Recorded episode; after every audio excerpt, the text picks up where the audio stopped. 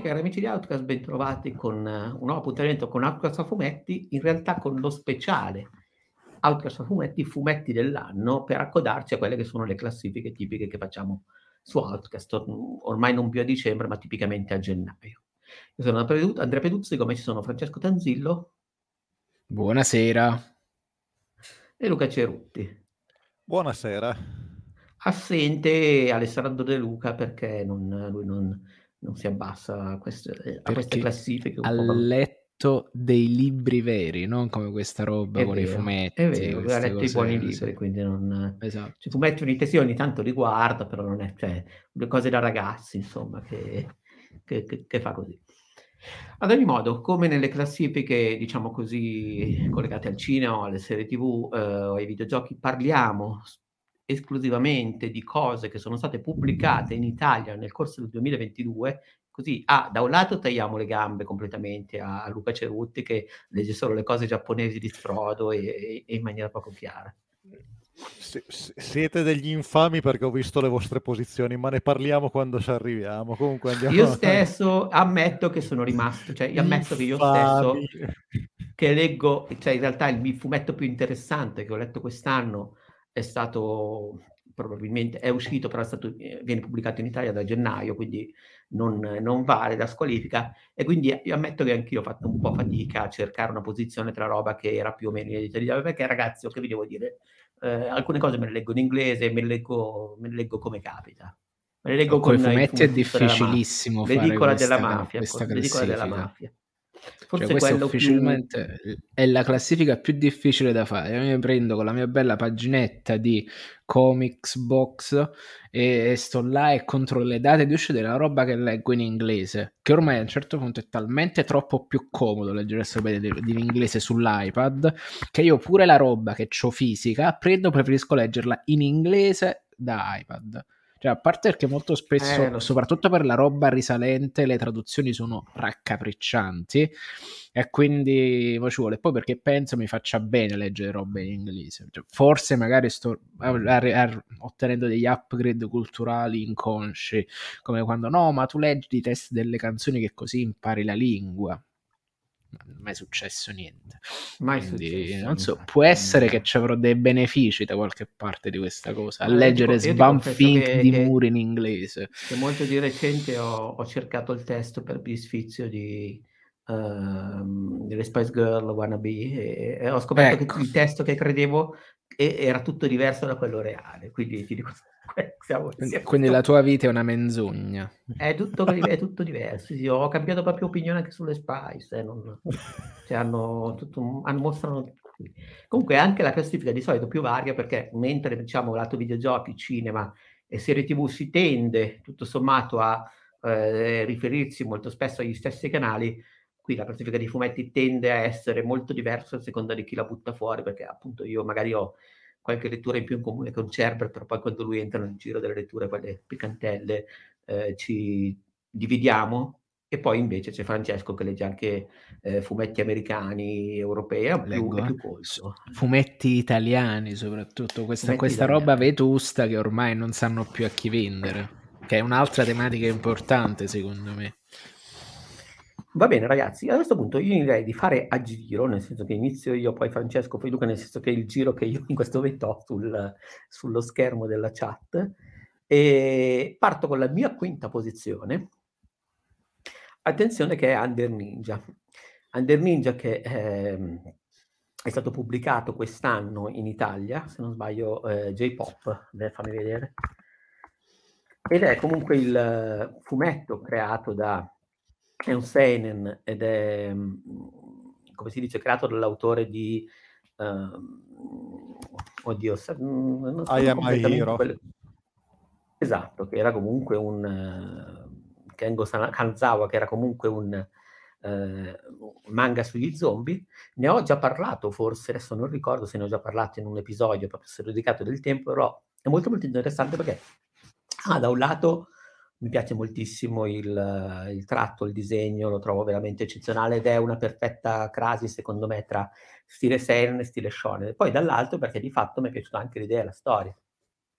Nonostante tutto, dopo anni di Naruto e di declinazione, tra virgolette, ehm, dei ninja fiabesca moderna, anzi in realtà molto ispirati a Harry Potter, perché poi in realtà Naruto è, nasce sulla scorta, diciamo, di Harry Potter, come, proprio come impostazione, diceva cazzo, all'inizio c'è proprio la scuola ninja, c'è Orochimaru che è una sorta di Voldemort, c'è il terzo Kage o il quarto, non ricordo che è una sorta di silente, poi ci sono loro il terzo, il terzo Kage è una sorta di, fil- di silente. Esatto. Esatto, e poi c'è Naruto col marchio, maledetto dalla nascita, insomma, e, e all'inizio prendeva le pare così, e poi è diventata una storia ninja più matura e interessante. Io ho ancora voglia di ninja dopo la fine di Naruto, anche se sto leggendo Boruto, però mi appassiona meno. E sono capitato su Under Ninja, mi è piaciuta moltissimo perché Under Ninja utilizza un tono che è parallelistico, nel senso che parla di ninja come forze militari sopravvissute alla seconda guerra mondiale eh, e sono una sorta di intelligence giapponese, però è un'intelligence più complessa e soprattutto essendoci ninjutsu ed essendoci le tecniche ninja è eh, anche una cosa un po' più avveniristica. In più c'è lo stesso taglio di Ame Miro, cioè eh, in questi contesti che sono semi-realistici o che comunque mirano al realismo, vanno, vanno, in quella direzione, non è che così vengono introdotti degli elementi surreali che eh, in questo caso danno alla serie un, un, tono veramente molto molto particolare. Ad esempio il fatto che il protagonista deve andare per forza a scuola, quindi c'è tutta la parte scolastica, così però in realtà lui è un ninja, per cui ci, è circondato da personaggi assurdi, è, secondo me è veramente un ottimo manga. Forse eh, se ne avessi avuto di più, perché non, non esce con una cadenza... Adesso mi pare che ci sono usciti solamente nove volumi, è iniziato nel 2018 in originale, e, però diciamo che esce con una cadenza abbastanza rara. Ne ho letto ancora poco, per cui non, penso che magari in futuro potrebbe diventare ancora più, più interessante per quanto mi riguarda, però per adesso l'ho buttato in quinta posizione. Francesco, vai tu.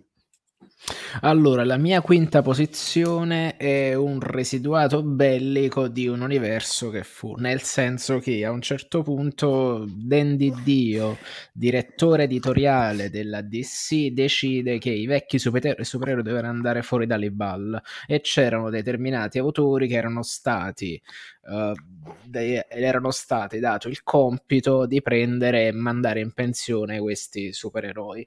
Tra questi c'era questo Tom Taylor, di cui non avevo letto niente, che eh, deve pensionare Batman a seguito della morte di uh, Alfred alla fine della City of Bane, quindi alla fine della, del ciclo di alla fine del ciclo di Tom King, a cui segue il ciclo di Tinion IV e poi sarebbe dovuto seguire questo ciclo di c'è questa, questa, divisione che portava da una parte un nuovo Batman che era il figlio di Lucius Fox e dall'altra parte il Batman uh, di Bruce Wayne si trasferiva, cioè rinunciava alla sua identità segreta e si trasferiva in Inghilterra e diventava Batman the Detective. E questa, questa storyline, che è da base a quella che a livello editoriale si chiamava la quinta generazione, Fifth Generation, è stata brasata in pratica dal nuovo editor in chief dopo che Dandy Dio se n'è andato per una serie di scandali, se non sbaglio, a sfondo sessuale, perché poi se ne ehm, perché poi tipo o oh, sfondo sessuale roba di Me Too abusi probabilmente e si è fatto la sua casa editrice insieme a Frank Miller insomma un po' due cadaveri. Uh, cioè che Mhmm, questi monconi di universo che poi non sono partiti hanno, sono comunque interessanti. E uh, questo nello specifico secondo me è proprio mhmm, è, è, una bella miniserie. Cioè bella miniserie soprattutto perché è scritta da Tom Taylor che è uno degli scrittori più in palla in DC è bravissimo sta facendo un sacco di roba strafiga infatti è uno di quelli che Adesso è un poco quello che si porta sulle spalle il fatto di, ri, ri, di svecchiare la DC un po' come fu all'epoca uh, Geoff Jones, insomma. Quindi tipo c'ha una story, c'ha una run su, su Nightwing che va avanti da un sacco. Uh, ha fatto una bella run di Suicide Squad che ho letto recentemente, però è un po' più vecchia ed è cioè non mi aspettavo veramente di interessante, divertente, sempre legato a questo fatto dello svecchiare e di togliere da mezzo gli, gli eroi, i personaggi più vecchi. E, e, quindi mi ha stupito perché non mi aspettavo praticamente niente. Invece l'ho letta, l'ho trovata gustosa. Disegnata un Andy Kubert in botta totale, molto romiteggiante, molto romiteggiante. E, niente, mi ha, mi ha stradivertito, mi ha incuriosito, mi ha veramente fatto... Uh, mi ha veramente preso bene. Poi ho iniziato a ricercare tutta l'altra roba di Tom Taylor, perché secondo me è, di, è proprio uno dei nomi da tenere in considerazione quando si vuole leggere uh, qualità in DC. Uno si prende la roba sua, la, si, la inizi da quando è iniziata, cioè prendi la serie, la inizi a leggere da quando la prende lui come scrittore e ti leggi una roba che è molto contemporanea, molto divertente e che comunque ha un buon mix di azione e introspezione. Quindi, eh, allora, sono molto curioso di come sarebbe dovuta essere questa quinta generazione. Non la rimpiango però che non si è realizzata, perché comunque tutto quello che c'è adesso di quello che è rimasto, quello che è stato scritto e che non è stato buttato, e comunque sono validi pezzi di continuity o fuori continuity DC, perché poi in effetti questa storia si può tranquillamente leggere anche come uno, uno one shot, un periodo di vacanza di Batman, di fatti così. E la storia in senso stretto è che ci sta qualcuno che decide di ammazzare persone per quante persone ha salvato Batman. Quindi, devono, quindi deve, per ognuno che ne salva, uno ne ammazza. E sono, tra l'altro sono questa organizzazione vestiti tutti quanti come Batman, però bianchi, e fanno casino. Quindi, è, detto secondo me, è molto divertente. Sei numeri, è stata pubblicata uh, alla fine del 2021, quindi in Italia è uscita appunto a, a, gennaio 2022 e questo mi ha permesso di farla rientrare per il rotto nella cuffia. Così. Detto per me, super divertente, super uh, interessante. E poi ripeto, se anche soltanto come porta d'accesso a quello che scrive Tom King, vale la, eh, eh, Tom, King, Tom Taylor, vale la pena di seguirla. Quindi bella per lui. Poi ho detto ho iniziato a recuperarmi di tutto, perché poi mi metto davanti con la mia roba, ha scritto questo, questo, questo, questo. Ah, ah ma allora è importante, piglio. Eh, metto nel carrello e prima o poi smaltisco tutto. Va bene. A questo punto, Luca, vai con la tua quinta posizione. Vediamo se, attenzione, è una delle mie posizioni. No. Allora, alla... Perché io ce l'ho sorpresa alla... eh, stavolta. Ah, no, eh, ce l'avrei nelle menzioni onorevoli che abbiamo deciso di non fare, quindi... Eh, no, allora, quinta posizione, Trillion Game, di cui avevo parlato nel, nel post Lucca, a opera della strana coppia Ryoichi Kegami e Rishiro Inagaki. Strana coppia perché uno potrebbe essere tranquillamente il papà dell'altro e tra l'altro il papà che ha avuto il figlio in tarda età perché Ikegami classe 44, Inagaki classe 76. eh, Ikegami è, è, probabilmente il più longevo tra i mangaka pubblicati in Italia perché penso che sia di quelli eh, pubblicati in Italia che fino ad oggi è sempre stato presente in un modo o nell'altro nelle nostre prima edicole e poi fumetterie. È l'autore di Crane Freeman, è e il disegnatore di Crane Freeman, il disegnatore di Sanctuary, eh, ancora prima il disegnatore di eh, Mai la ragazza psichica, insomma i vecchietti eh, del manga come me se lo ricordano. E sì, veniva addirittura, se non sbaglio, eh, veniva pubblicato su Magazine a puntate. Sì, sì, sì My uh, The Psychic Girl venne pubblicato su Magazine e poi su uh, Zero Special. A capitoli, diciamo. A capitoli. Poi su Zero Special uh, in contemporanea quasi arrivò Crime Freeman e quindi stiamo parlando dell'85-86 per capirci. No. Uh, Ah, cioè, Eh, sì, nel senso 85-86 eh, in Giappone forse, qui però 95-96. No, no, no, no. Mm, guarda, mm, ah no, sto sbagliando io, scusami, hai ragione. Eh, però non di tanto, eh, perché 85-86... Allora, secondo me Crime Freeman usciva nel, te lo dico con molta tranquillità, nel 94-95. Mm-hmm. Cioè, non Crime Free, La prima edizione italiana 1991. 91. Sì, perché già nel 92 già arriva nel 92 già arriva Star Magazine con K quindi era bravo, eh, bravo. prima. Ah, ho sbagliato io. Ho sbagliato io. Eh, no, in realtà anch'io perché 85 era un pochettino f- veramente fuori eh, mira. Eh, so siamo, siamo una domanda improvvisamente fuori contesto. Crime Freeman merita perché il film è un po' una palla al cazzo. Allora, rispetto, merita, merita ri- rispetto, al film eh, merita anche l'elenco del telefono. Cioè, per essere proprio, per essere proprio chiari. Eh, a me, e, e, qua andiamo appunto alla recensione di Trillion Game, questione di gusti personali, quelli che gami lì eh, non mi è mai eh, molto piaciuto, cioè quello super aulico, super eh, serioso, cioè serioso, epico con questi eh, uomini bellissimi che titaneggiano e queste donne bellissime che se li eh, eh, fanno e eh, invece in Trillion Game ehm, si vede che c'è Rishiro Inagaki che è quello per capirci di Dottor Stone di Boishi quindi il, probabilmente uno dei manga più cialtroni abbia, su cui abbia mai messo le, le mani. Cialtrone al, al, al, punto di diventare a un certo punto quasi illeggibile nel senso che il, il per, cioè completamente privo di vergogna l'unione di questi eh, due fa un prodotto che è molto divertente perché è che tra l'altro probabilmente eh,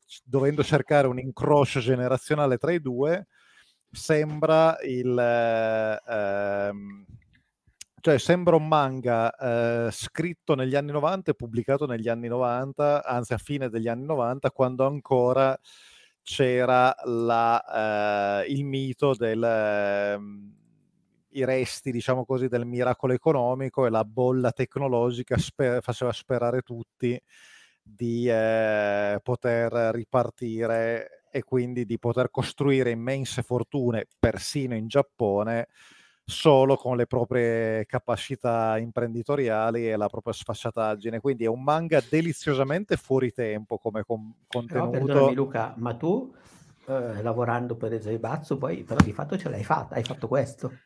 Ma no, in realtà c'è cioè, un misero appartamento, eccetera, non è che guadagno un trilione sì, di, capito, eh, di, di, dollari misero appartamento di copertura, cioè pure il capo della Camorra stava, tra virgolette, in un Ma, misero appartamento. Sì, ho capito. Eh, quanto è profondo il lago di Como, Andrea? Lo vuoi proprio scoprire? cioè, eh, dai, eh, non mettiamo proprio le cose in piazza che poi mi tocca telefonare vero, vero, ed, ed, è spiacevole fare queste cose agli amici. È vero, però per dire che no. in ogni caso il miracolo economico in Giappone è possibile, l'hai dimostrato.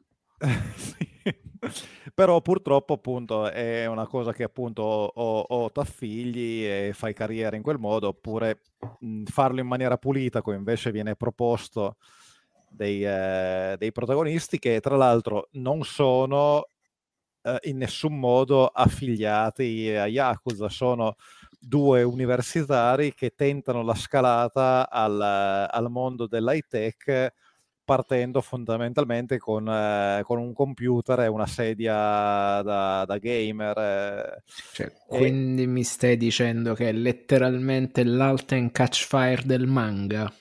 È l'Alten Catch Fire del manga un po' do, cioè ambientato praticamente adesso, cioè come ho detto, sembra, cioè lo spirito è quello degli anni 90, eh, la tecnologia è più o meno quella di questi anni, quindi è ancora più incredibile, diciamo così, pensare che ancora puoi fare questi, questi exploit, soprattutto chiaramente avendo contro le Zaibatsu e, e, e quant'altro. Però ehm, chi se ne frega, appunto, lo sceneggiatore è quello di Dr. Stone, il disegno è quello di Kegami, che tra l'altro è meno eh, ingessato. Eh? Scusami, no, non, riesco, sì. non, riesco, a immaginare una coppia più incredibile e peggio assortita. Sì. No, no, ma infatti... Recente, ma cioè io in realtà sto leggendo di recente un altro manga illustrato dai Kegami, in cui c'è un tizio che attraverso gli odori svela i cioè per cui in realtà ormai è andato per una tangente. quello, quello non, l'ho, non, l'ho, mai letto, però comunque in questo manga si vede che Ikegami si diverte tantissimo, è proprio un piacere vederlo così eh, svaccare. Il manga è praticamente, come ho detto, è veramente, immaginatevi una, una success comedy di fine anni 90 pre, eh, pre-esplosione del, delle bolle economiche e quindi eh, tanto ottimismo, il, la coppia, la strana coppia, ovvero quello atletico, bello, fanfarone ma che è completamente incapace te- tecnicamente, invece il nerd eh, timido, onesto, però eh, geniale che eh, si eh, spalleggiano vicenda e affrontano eh, loro due contro il mondo. Divertente, bei dialoghi, belle scene, mm, un continuo eh, crescendo, Ikegami che si diverte, Inagaki che cialtroneggia, tutto sommato mi ha molto, mi ha molto divertito. Va bene. Vado io quindi con la quarta posizione che penso sia inedita e stavolta invece è una delle robe torbidissime, quelle mie che ci finiscono, non si capisce bene come, che è Boys Abyss, che è in corso originariamente in Giappone dal 2020, però quest'anno è arrivato in Italia a giugno per uh, Panini Comics Planet Manga ed è un manga scritto e disegnato da Ryo Minemani, Minenami, chiedo scusa, e, uh, ed è un, un seinen, diciamo così, giovanile, ma veramente veramente malsano. La storia ricorda, non so, un po' Mad Slot piuttosto che altri, altri manga, diciamo, di quelli che io ogni tanto mi, mi infilo. Qui praticamente è la storia di un ragazzo che Reggie, che vive in una cittadina in periferia, in questa cittadina, perché lui la sua vita non va per niente bene, nel senso che eh, è un signor nessuno, è, ha una madre eh, tribolata che ha una relazione poco chiara con un altro uomo, ha una nonna in casa che eh, soffre di demenza, suo fratello invece era un recluso in Hikikomori e insomma eh, vive una vita comunque non, non serena, ha un'amica di infanzia con cui però non, non convi- cioè, però in ogni caso non gli interessa. Ed è insomma è una vita così. E in questa città c'è un posto, una città, una zona dove in qualche modo è nota per, per i suicidi, diciamo così. E eh, una sera praticamente incontra una, una una, in questo paese arriva una, un idol, un idol che eh, decide di suicidarsi e decide di coinvolgerlo in questo suicidio. E praticamente niente, non, lei gli propone di suicidarsi assieme. Da lì però alla fine non, decidono di non morire, continuano a vivere. In questo caso, mano a mano che vanno avanti, succedono cose sempre più tristi e malsane, tipo che questa idol sta con un uomo che è uno scrittore famoso di cui l'amico d'infanzia del protagonista è una fan, questo scrittore si rivela essere un tipo molto molto controverso, vengono fuori, cioè, vengono fuori para- elementi del passato della madre del protagonista che era legata a quest'uomo, sempre più torbidi, sempre con tensioni di suicidio, sempre con relazioni impensabili, sempre con amici d'infanzia che ammazzano genitori. È una storia, è veramente una storia torbidissima, non so spiegarla diversamente, cioè è inutile che vi dico anche la trama, ma diciamo che è, un, è, è una storia moralmente che gioca sempre al ribasso, diciamo così. Però è intrigante, è interessante, è bello anche come viene raccontato attraverso questo racconto il mondo del, dell'editoria dei romanzi, eh, dei romanzieri giapponesi. Quindi è, ti racconta anche come si guadagna da vivere uno scrittore in Giappone, come funzionano determinate dinamiche. Eh, interessante come una città di provincia ci sia il desiderio perenne di andarsene per raggiungere Tokyo, la grande città, però come spesso succede qua o anche in altri, moltissime altre parti del mondo, c'è proprio una storia tipo provincia meccanica, cioè alla fine la provincia ti risucchia sempre, hai sempre dei legami che molto spesso ti impediscono di spiccare il volo e che quindi in qualche modo ti vincolano e che se te ne vai, se te ne vai ce la puoi fare ma avrai il senso di insomma un sacco di menate. E, è interessante, disegnato bene, lo, mi ha sorpreso perché comunque effettivamente partiva, era un po' troppo all'inizio, mi sembrava un po' troppo melodrammatico però poi in realtà si stabilizza, trova una sua cifra che è quella del torbido assoluto, perché poi ha anche relazioni con l'insegnante che vuole salvare il ragazzino e allora si, eh, lo manipola per non farlo andare via, cioè, ver- cioè, adulti che fanno cose veramente disdicevoli e ragazzini che le subiscono fino a che poi non le fanno pure loro. Quindi eh, questo è il succo del racconto. Però lo consiglio, interessante, mi ha Fortunatamente edito in Italia, quindi me lo, sono, me, lo, me lo, posso sparare dentro.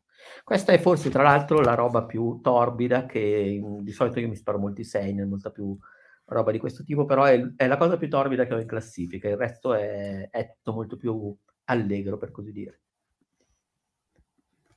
Pienso. Francesco, vai tu. Allora, io faccio entrare in classifica il primo fumetto Bonelli del, secondo me forse il miglior fumetto Bonelli a questo punto del 2022 ed è il, il primo volume della nuova serie di Bilotta che si chiama Eternity. Ne abbiamo parlato al ritorno da Lucca ed è secondo me Uh, ha, cose... ha, iniziato ad infilarsi anche nella mia classifica. Gli, eh, se visto... fatto le menzioni d'onore gliel'avrei, gliel'avrei data. Eh, eh, eh, vi, attenzione perché è esattamente la roba, secondo me, strafiga, nel senso che racconta un contemporaneo nel modo giusto, c'ha soprattutto il primo volume, cioè i disegni di un Gerasi in palla stratosferica, i colori sono meravigliosi e Bilotta fa esattamente quello che sa fare meglio, ovvero prendere i personaggi, prendere le storie e mischiarle tra di loro, oh, quasi come se gli uni e le altre gli uni e le altre fossero indipendenti eh, e vanno per i fatti loro. E quindi ci stanno questo personaggio di Alcide, Sant'Alcide, uh, Uh, giornalista di cronaca rosa di questo importante giornale che dopo una overdose eh, inizia a, a, riflettere sostanzialmente ancora di più sulla sua vita. E ehm, in questa operazione sostanzialmente attraversa questa Roma eterea, sognante, spa- con questi colori spala- sparati al neon. E tra queste maschere, queste figure, questa specie di corte di miracoli che può ricordare la grande bellezza è molto sorrentiniana, diciamo come raffigurazione. A questo punto c'è, c'è, Sorrentino e altra gente che la rappresenta così. Mi viene da. E soprattutto ci sono i racconti del mio professore di quando faceva il dottorato a Roma che sono così, quindi probabilmente è così in Roma. E, ehm, e quindi viene da dire che sostanzialmente è, uno, è un modo contemporaneo, cioè risponde ad una esigenza del contemporaneo di essere raccontato in questo modo. E di conseguenza è fighissimo. Uh, con, perché poi c'ha tut, tutte le frasi che vengono dette in questo momento sono delle one line meravigliose sparate così. C'è una meravigliosa strafottenza di sotto del personaggio di Alcide che passa indenne attraverso uh, catastrofi mm. ed è anche una uh, riflessione, secondo me, sul tempo che passa e su, ecco, su come si dice, sic transit gloria mundi. Ecco, è, è, è incredibilmente affascinante. Io speravo uscisse un altro volume prima della fine dell'anno per continuare questa esplorazione, ne è uscito soltanto uno per adesso e me lo tengo molto caro e non vedo l'ora di continuarne a leggere. Quindi per me è stato uh, bellissimo. Cioè, pur sapendo quanto Bilotta sia un bravo narratore, pur sapendo quanto sappia muoversi nell'ambiente romano e in questo tipo di storie, comunque è stato non dico fulminante, però è, una di quelle storie che ti restano abbastanza dentro, secondo me. Quindi è stra, stra era, era consigliato prima, adesso è straconsigliato. Ok. Luca invece? Allora, al mio quarto posto andiamo nello shonen più, eh, più puro con Shangri-La Frontier, che eh, ne avevo parlato anche di questo, è uno dei, eh, dei, manga che hanno dimostrato che persino per l'Isekai c'è speranza, tenendo conto che, eh, come avevo anche spiegato, è un Isekai non Isekai. Eh, da una parte ritorna alle origini dell'Isekai moderno, con il Morpg di gioco ultra immersivo, ma d'altra parte non vincola i eh, protagonisti a eh, in qualche modo a vivere nel mondo fantastico, anche se un pochettino bara perché eh, della vita dei protagonisti quando non giocano sappiamo veramente pochissimo e di fatto praticamente non esiste, nel senso che eh, sono persone di cui ci viene detto e, vengo, e ci vengono presentati in quella che dovrebbe essere la loro vita di tutti i giorni,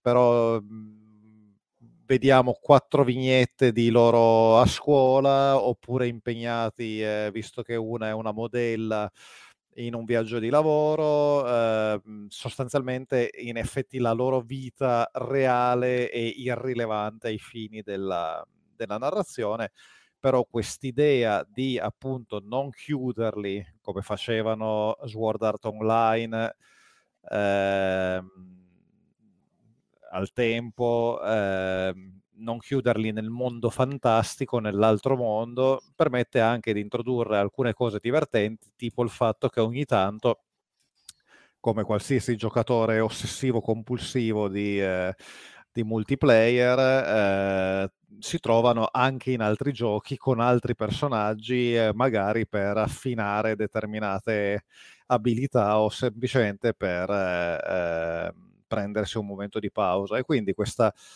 eh, alleggerimento sul lato drammatico perché chiaramente nessuno rischia veramente la vita, non ci sono i drammoni che ci potevano essere in Sword Art Online e poi in tutti gli epigoni in cui eh, se muori nel gioco muori nel mondo reale. Eh, che, che, era diventato praticamente un meme eh, in, in brevissimo tempo qua è tutto molto più leggero, molto più shonen, alla fine quello che abbiamo è uno Spokon eh, con eh, il, eh, il talento mm, eh, grezzo, eh, formatosi in maniera completamente anomala, giocando sui giochi peggiori che eh, la, la, il, il commercio videoludico ha prodotto che con l'esperienza di uno che sa sfruttare qualsiasi eh, glitch, qualsiasi eh, imprevisto, sa prevedere qualsiasi eh, cosa imprevedibile e ha una pazienza infinita e una determinazione sconfinata, riesce a uh, diventare in uh, pochissimo tempo, in brevissimo tempo, una leggenda in quello che viene invece definito il Morpg più bello del, del mondo, che è questo Shangri-La Frontier, con uh, le sue intelligenze artificiali avanzatissime, i suoi mostri unici, le sue abilità in, in, in spettacolari e con un cast di personaggi che ognuno ha la sua peculiarità e in qualche modo ti fanno, ti, ti, ti forniscono la, la, giusta dose di fomento. Il manga in, in Italia è uscito appunto agli inizi di, eh, di, quest'anno e ha cominciato a macinare successo in, eh, in, maniera importante. In Giappone è stato invece proprio un vero e proprio caso, eh, infatti sta uscendo l'animazione per chi vuole uno shonen disegnato bene, sceneggiato bene, senza paranoie aggiunte, direi che è assolutamente quello che va consigliato. Bene, perfetto, lo inizierò immediatamente perché mi hai fatto venire voglia. Cioè, non, non, so perché non ci ero ancora capitato, ma me lo sparo sicuramente.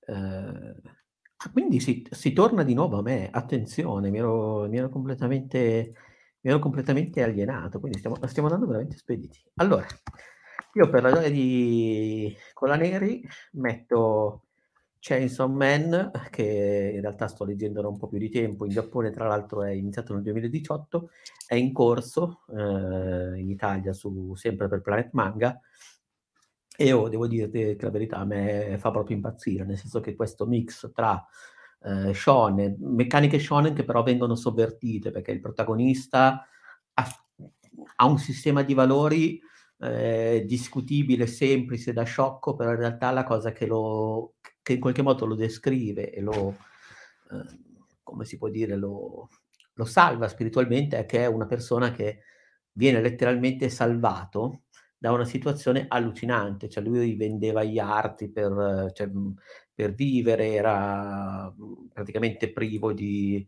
eh, ogni tipo di risorsa. Lui sognava, è un ragazzo, un ragazzino che all'inizio della serie non ha niente, eh, deve pagare i debiti del padre con la malavita, quindi lui, il, suo, il suo lusso è poter avere una colazione ogni giorno, poter mangiare pane e marmellate, una cosa che a lui addirittura sembra incredibile.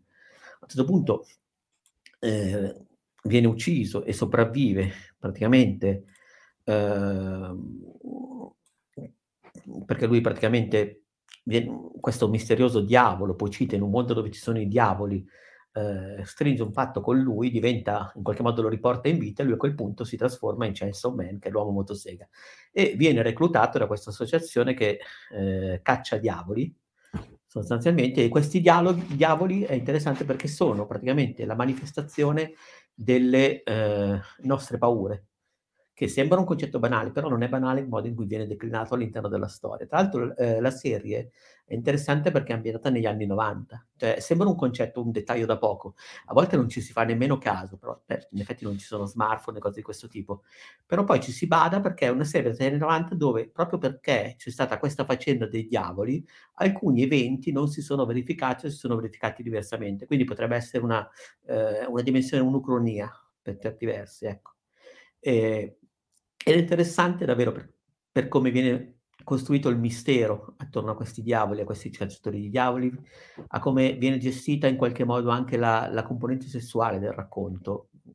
Viene comunque costruita attorno a un protagonista che in ogni caso è un ragazzino, per cui lui quello che vuole fare è fare mangiare, eh, uscire con le ragazze, vuole toccare le tette, cioè vuole fare delle cose da ragazzino eh, imbranato, non, non, è che ha chissà quali pretese, non è che ha chissà quali filosofie, però in realtà proprio questa sua forma mentis è fondamentale perché in quest'ottica i migliori cacciatori di diavoli in questo mondo sono quelli più o completamente ingenui o pazzi.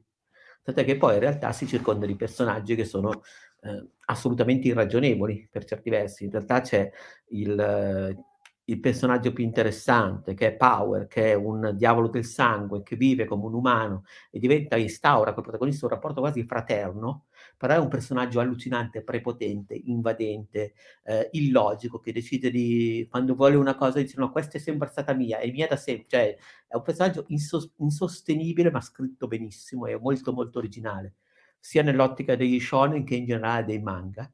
E perché è assurdo, così come è assurdo il personaggio di quello che in qualche modo è il personaggio antitetico al protagonista che è eh, Makima, che è praticamente un ufficiale di questo reparto cacciatori.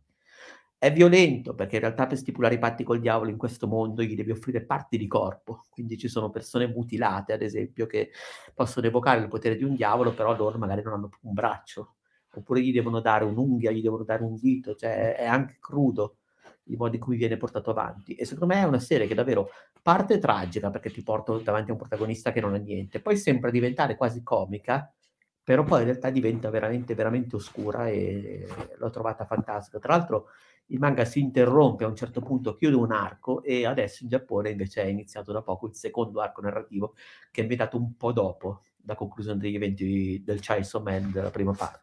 Per me è veramente una bomba. Tra l'altro mi piace come è disegnato, è interessante come gestita la sceneggiatura, sono belle anche le idee dei singoli combattimenti. Io non, non, non so come dire. Ah, ecco, si sto leggendo la storia che si svolge nel 97, che è in una linea, linea temporale alternativa in cui c'è ancora l'Unione Sovietica.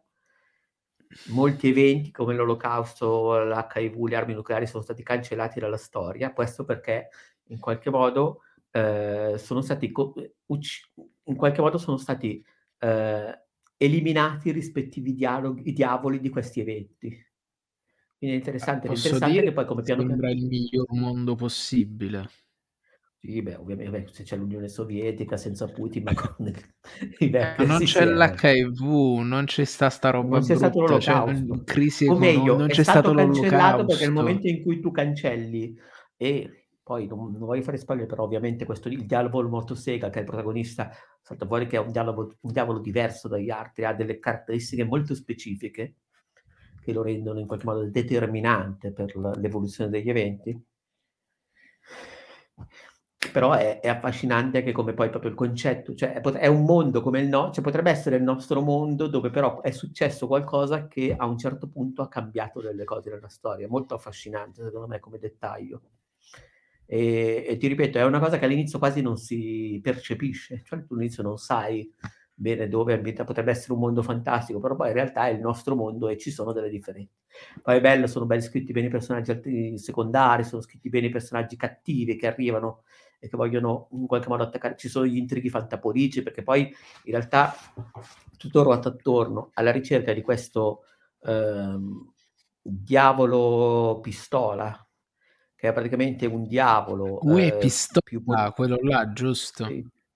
Esatto. Che è della Brianza anche lui. Eh, uè, pistola, sì, sì, è quella, quella cosa lì.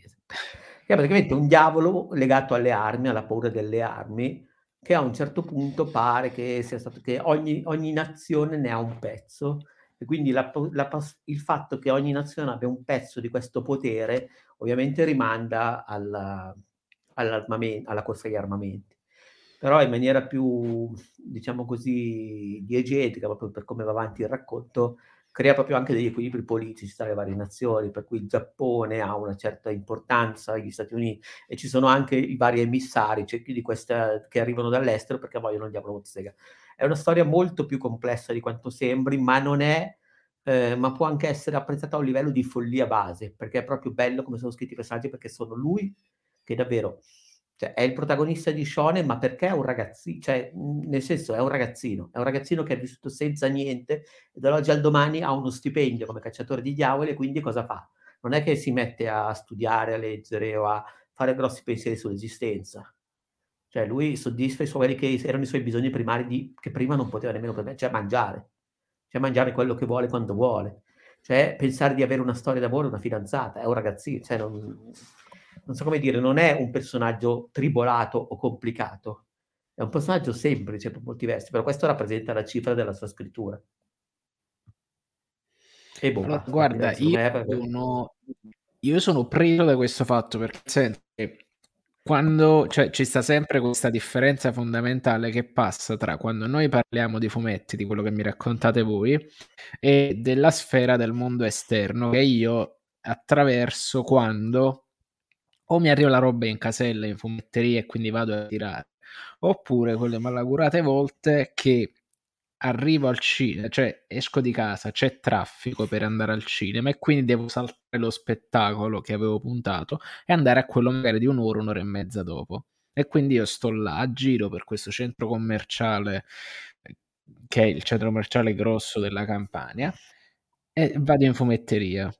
E quando entro in fumetteria, tipo letteralmente devo girare le mani in tasca per evitare di prendere e, e, e comprare cose, soldi, co- cioè insomma è una situazione drammatica. Quindi mo ci sta, vedo uh, Chainsaw Man addirittura in cassa, l'altra volta ho visto Dan da Dan, cioè, quindi insomma c'è questa cosa, c'è, c'è della realtà. Io, io, io, ho messo Chainsaw, io ho messo Chainsaw Man in data posizione, poi parlerò, parlerò momento che ho parlato di Data Dan, perché Dan Dan per certi versi è, è, più folle, più brillante per, su alcune cose, però sono lì e forse l'ho messo in, in, nella posizione, in terza posizione, diciamo, e non più avanti, eh, banalmente perché è una cosa che secondo me deve ancora esprimersi anche in questo caso e, e, e avremo modo di leggere. Quindi, quindi non sai se tipo se esplode oppure implode, dici tu.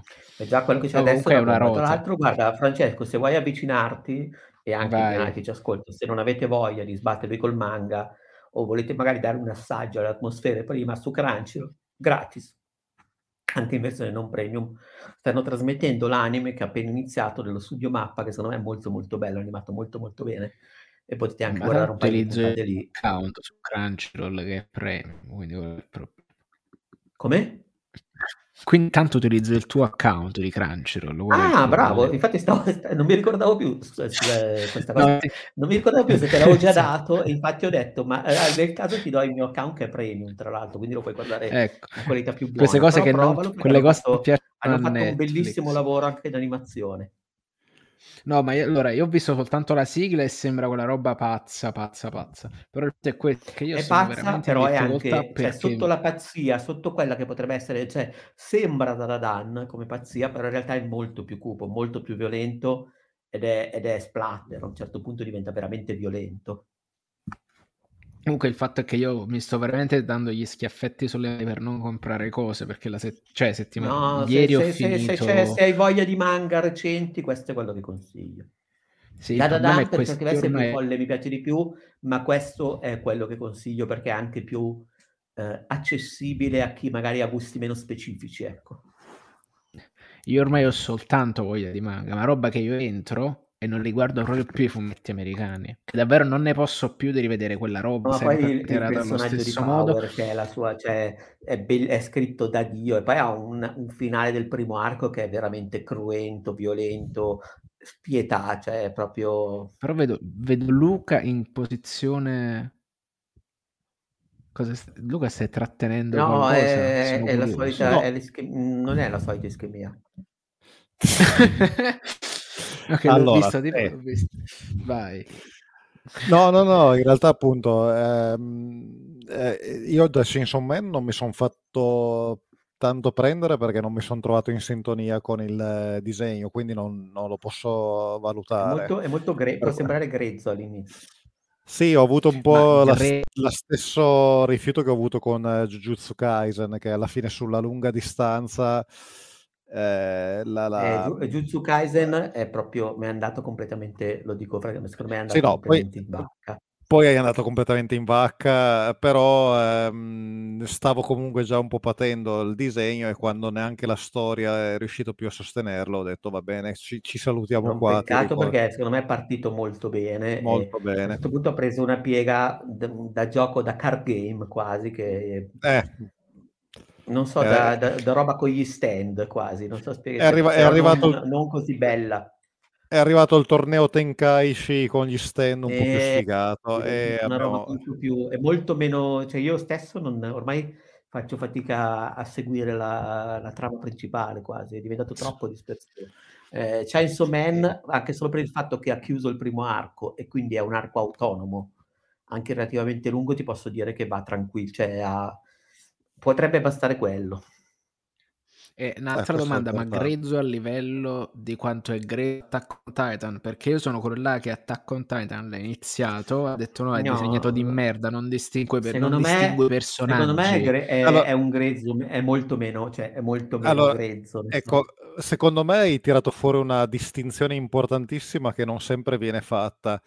C'è il tratto grezzo, che eh, può anche non piacere eh, quando non ci entri in sintonia, però tratto grezzo può essere quello di eh, Kazuhiro Fujita di Ushitora, eh, può essere quello di eh, Satoshi Mizukami di Samidare, eccetera, ma è un tratto che ha comunque una forte voglia di, di prenderti cioè, un tratto che cerca di prenderti. E Jujutsu Kaisen ce l'aveva e, sicur- e anche Chainsaw Man ce l'ha, ma non, siamo, non ci siamo trovati.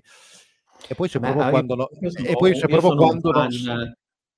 Io sono un fan del trap, cioè a me piace molto, cioè capisco cosa intendi perché a volte non, non ci va leggero, però a me piace molto. Cioè, no. Io per esempio ho trovato molto più interessanti ritratti come quello di, ad esempio, My Hero Academia, che sono molto più pulitini ma anche molto più banali. Sì, ma appunto perché l'ho riconosciuto anch'io, eh, cioè appunto in Chainsaw Man ho visto la, la, la voglia di esprimere, non so come dice, dirlo. Si dice alla, alla garra. Cioè, la garra, esatto. Poi magari non mi può piacere perché è come dire eh, nel, nel metal, eccetera, ci sono gente ignorante che ti prende e gente ignorante che non, non, ti prende, ma sono tutti ignorantissimi allo stesso modo e poi invece c'è chi non sa proprio disegnare. Eh, sì. E poi c'è, invece c'è Secondo me è caso dell'attacco dei giganti. Eh. E, e, temo che allora, sia un po' quello, perché io l'ho preso attacco dei giganti e anch'io l'ho posato, ho detto... Mm. Cioè, ma è proprio difficile, soprattutto no, allora, a me piace cioè, perché mi piace la storia, è scritto bene e ha delle idee, che per esempio l'idea in cui de, de, disegni giganti, che sono così, però eh, il tratto sì. principale è veramente robetta, le, le, le allora, esatto. Robetta, i, cioè, soprattutto ma... gli sfondi sono brutti. Wow, guarda, mi credi, ci sono questi paesi medievali che sono, hanno letteralmente le casette come le disegnavo in prima elementare. Che a me questa e, e sono tutte quante a schiere infilate, e quindi sono queste prospettive deformate di queste casette, tutte quante uguali, che continuano a perdere d'occhio mentre la gente si palea sopra. Ma il problema più grande per me è proprio il fatto che Mentre ancora ancora l'anime che ho seguito fino a che non hanno diviso l'ultima stagione in otto, in otto mini stagioni da quattro episodi ognuna, eppure là questa cosa mi ha molto irritato. Però il fatto è che no, quando non riesco a riconoscere i personaggi nel manga, dove, per, dove non riconosco la voce del doppiatore, Cioè, sono effettivamente in grande difficoltà nel guardare una cosa dove appunto tu mi stai macinando gente anche con una certa velocità e quindi io dovrei appunto sentire un po' di patema perché magari non riesco ad, ad associare l'aneddoto che caratterizza il personaggio con la figurina del personaggio.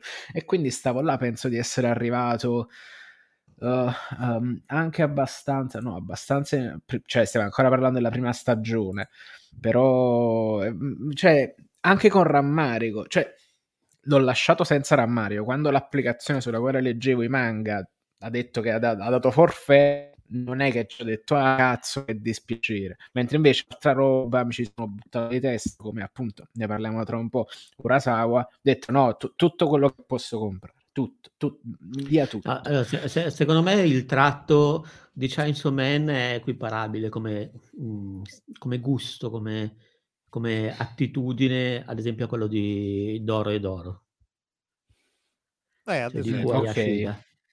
Secondo me è quel grezzo lì, è un grezzo che però è, ha personalità, fun- cioè, a me che può piacere molto. No, ma è un grezzo poi che è coerente con se stesso. Non so come, davvero non so come spiegare la cosa, però c'è la differenza tra chi eh, sfrutta completamente i suoi mezzi e quindi si costruisce, magari anche volontariamente, va sullo sporco, va sul brutto, e chi proprio cogli che invece no, non, purtroppo non è capace. Non cioè, è, è, quello, è il para- una bella io, storia da raccontare, ma non ce la fa. È, è, è quello che io chiamo il parametro Leylar, Leylarma finale. Un manga che aveva una storia bellissima, con delle svolte, delle, dei personaggi, degli eventi che mi strappavano il cuore, però mentre il manga mi strappava il cuore, io mi strappavo gli occhi perché non si poteva veramente. Era praticamente lo, lo storyboard di un manga. Cioè, era lì che, lì che dicevi, sì, va, va, bene, ma adesso poi lo dai in mano a un disegnatore, perché bella la sceneggiatura, bello il name, come lo chiamano in, uh, in, in Giappone, lo storyboard, ma ti sei dimenticato di darlo in mano a un disegnatore. Eh, ma guarda è che è il gran problema. Secondo me l'attacco dei giganti, se l'avesse disegnato un altro, sarebbe stato fantastico. Ah, avrebbe spaccato sì. tutto. A me piace lo stesso, io l'ho letto tutto, ho letto anche il finale, me lo sono goduto. Ho, però ho concesso molto ai disegni, perché veramente a volte veramente poi non, poi non evolve nemmeno, cioè non è come Berserk no, che a un certo punto in avanti a me infatti in modo... fa ridere è stato tra i primi a fare le edizioni grosse dei manga. Cioè, quello lì, stampato in formato grosso, ma io poi lo guardavo e ho detto: Cazzo, stampato in formato grosso, quattro linee, e stampi a fare così grande? Che qua rientra appunto la mia deformazione professionale. Perché se io stampo sul foglio più grande, metto la scala dove le linee si accavallano e quindi vedo tutti i dettagli. Cioè, là invece no, quelle sono davvero quattro linee. C'ha alcuni momenti in cui si crede fortissimo di essere il Gonagai del 2000, però cioè, mi sembra veramente no, che sia qualcosa... Gonagai aveva delle linee cinetiche, del, cioè tutta una roba che col cazzo, sì. nel senso. Esatto, esattamente. Però sai, quando la gente si trasfigura in maniera demoniaca, la prima cosa che pensi è Devilman. Cioè, almeno, almeno, io la prima no, cosa no. che penso è Devilman perché sono un puero. Ah, comunque per capire cosa poteva essere, Pensate a cosa è successo quando hai dato eh, la, la, la, il webcomic di One Punch Man al disegnatore di iShield 21, alla gente è esplosa la testa. Cioè, è, è, venuta fuori, bomba, è, venuta fuori, la prima stagione di One Punch Man, il fumetto, e niente, ci siamo rimasti tutti sotto. Cioè... anche, anche, l'autore, eh... secondo me, ci è rimasto sotto. E purtroppo quello sì. Comunque, ehm, però purtroppo Attack on Titan non è in classifica perché non è uscito nel 2022, quindi mi spiace, ma dobbiamo... Ah, probabilmente oltre. per i disegni non l'avremmo messo. Però comunque sono quegli, quegli, sai, quei discorsi che stavamo andando un po' troppo veloce, c'era, non c'era polemica. Ho colto l'occasione che ti ho visto un'aria sconsolata. Aspetta un attimo. Ah. Vabbè, comunque ragazzi, sparatevelo perché io... Eh, Luca, guarda, ti, ti, dai un'altra chance, ti capita perché è una bomba. D'accordo. E io in cambio mi sparo Shangri-La Frontier seduta stante. ok, non ha la stessa, eh, come posso dire, non ha la stessa verve, è veramente pu- puro cazzo- cazzonaggine. Eh, proprio... Ma, ma, ma beh, no, voglio, voglio, anche di quelle cose lì. Esa- dis- disimpegno totale proprio re- re- e relax. Va bene, Francesco, invece, vai con la tua terza posizione.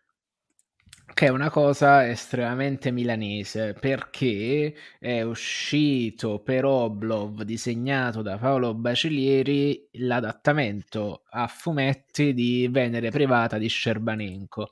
Altra roba di cui abbiamo parlato già probabilmente ma per me è semplicemente il fumetto italiano dell'anno. Nel senso che riflette sul passato con un tratto contemporaneo e guardando indietro qualifica tutta un'opera letteraria di un autore contestualizzandola in un mondo che adesso non c'è più, nel senso cioè, cosa sarebbe Scerbanenko senza Milano? Verrebbe quasi da dire che cosa sarebbe Milano senza Scerbanenko. Ecco, Milano di adesso è una Milano senza Scerbanenko e questo raffronto puoi adesso farlo effettivamente con uno che quella Milano la conosce, la conosce l'ha disegnata com'era e probabilmente diventa la sovrapposizione perfetta dell'ideale di Scerbanenko al, al disegno.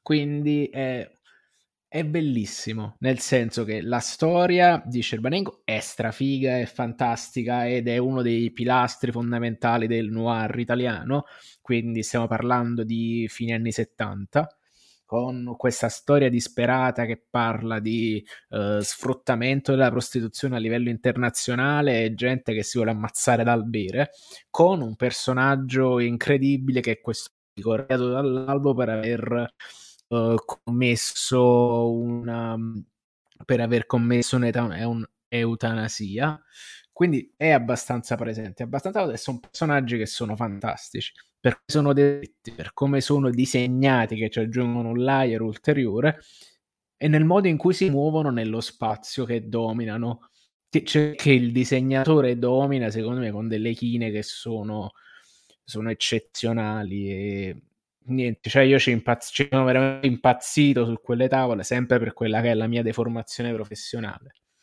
E è una bellissima piega che ha preso la carriera di Baccieri, nel senso che prendere e rifare questo noir italiano.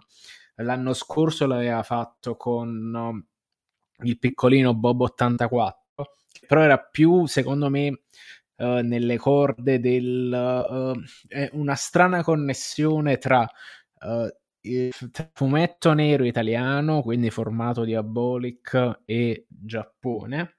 Qua invece diventa completamente diventa più autuale perché il formato gli permette di giocare tantissimo con le didascalie, tantissimo con i disegni, come non poteva fare nel formato più piccolino.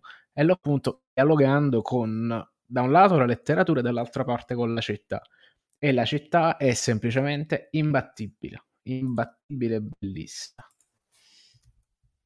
Quindi è, è bello, cioè, detto, essendoci stato due volte a Milano, stando per andarci una terza, mm, il, il grande rammarico è di non avere quella città. Cioè, quindi siamo quasi, cioè, per me come l'ha disegnata è la Milano iperuranica, non so come descriverla diversamente. E, ehm, è molto molto molto bello eh, cioè il fumetto italiano e il fumetto di un certo tipo di presente che guarda al passato con una cognizione di causa e con un senno di poi eccezionale. Quindi per me must. Uh, edito Ob da Oblov, tra l'altro ce l'ho qua. Eccolo qua. Venere privata. Bellissimo. Cioè, poi appunto ci sono tipo le case col ballatoio, ci sono le strade affollate, uh, ci sta il... la Torre Valasca, che meraviglia, il grattacielo più bello d'Italia, altro che quella cacata di bosco verticale. Cioè, e, e poi appunto ci sta, ecco, in copertina ci sta addirittura, questo qua dovrebbe essere tipo il, il Pirellone, tipo, cioè comunque uno dei, dei quartieri del, dei palazzi della, della regione. E appunto in, e sotto ci sono le case che sono de, de, degradate dove adesso sta tipo il bosco verticale. Quindi è appunto io lo trovo affascinantissimo eh, tra l'altro il Pirellone ha un pavimento dentro che è meraviglioso però vabbè, questa è un'altra storia cioè, è storia di deformazioni professionali mie quindi io lo trovo lo, cioè un fumetto bellissimo. Tra l'altro per Luca ci sono anche le donnine, ovviamente, come in tutte le storie anni 70 che, che meritano di essere raccontate, ovviamente, sempre con questo gusto quasi felliniano nel descrivere la, la curva femminile e niente, è, è semplicemente il fumetto italiano più bello del 2022. Eccellente. Sì, tra l'altro ne avevi già parlato, se non sbaglio, in, uh, in podcast. Sì, devo, sì, sì, sì. Mi, però mi ricordo che non l'ho, me... ancora, non l'ho, ancora, comprato, errore mio. Infatti lo, lo, me l'ero messo Vabbè, nella lista. Delle, delle cose. Delle cose non giapponesi da leggere. Eh, però attenzione, e... secondo me per un certo gusto è, è molto giapponese, secondo me. E anche perché l'editore eh, come si dice, è anche un po' nelle corde dell'editore, della casa editrice, diciamo così. Sì, ovvio, cioè guarda, i, i, palazzi col ballatoio, che come li chiamano a Milano, non lo so. C'hanno tipo questo, c'hanno questo fatto che... Esatto, ok. To- oppure case di ringhiera a Torino. Case Anche. di ringhiera, esatto, esatto. Per me sono case a ballatui, però sì, case di ringhiera. Paz- per me pazzia, questo già è esotico come dire che le, le palle di riso le chiami... Uh, così, cioè, come, come, le chiamano in Giappone, le palle di riso? Gli onigiri. Esattamente, per me questa è una roba esotica, la stessa che passa tra, tra casa di ringhiera e casa ballatoio. Va bene. Eh, Luca, vai col tuo terzo posto invece. Allora, un po' come dicevi tu sul fatto che appunto ehm, c'è eh, molta fluidità tra alcune posizioni, mentre le mie prime due posizioni sono esattamente così, eh, le ho decise, le ho scolpite, tra terzo, quarto, quinto posto mh, mhmm, c'era molta, molta fluidità. Alla fine è stato più arbitraria la scelta di mettere eh, Kaiju number 8 eh, eh, alla terza posizione, un po' perché eh, se vogliamo lo shonen eh, per noi vecchietti. Eh, la cosa stato, che... E anche nelle, lo, lo, lo, metterei anch'io nelle menzioni onorevoli, ha rischiato di finire nella mia lista. Quindi eh, ma perché qualcuno.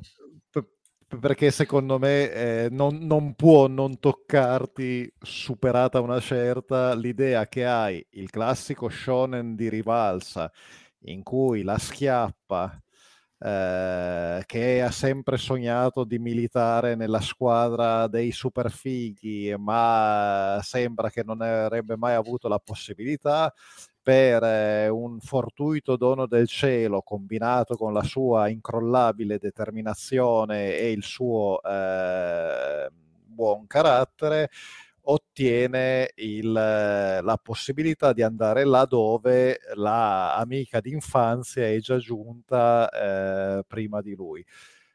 Peccato che la schiappa è so, over 30 e non è un ragazzino di 14 anni e già questo per me è appunto vittoria eh, generazionale e eh, grande soddisfazione.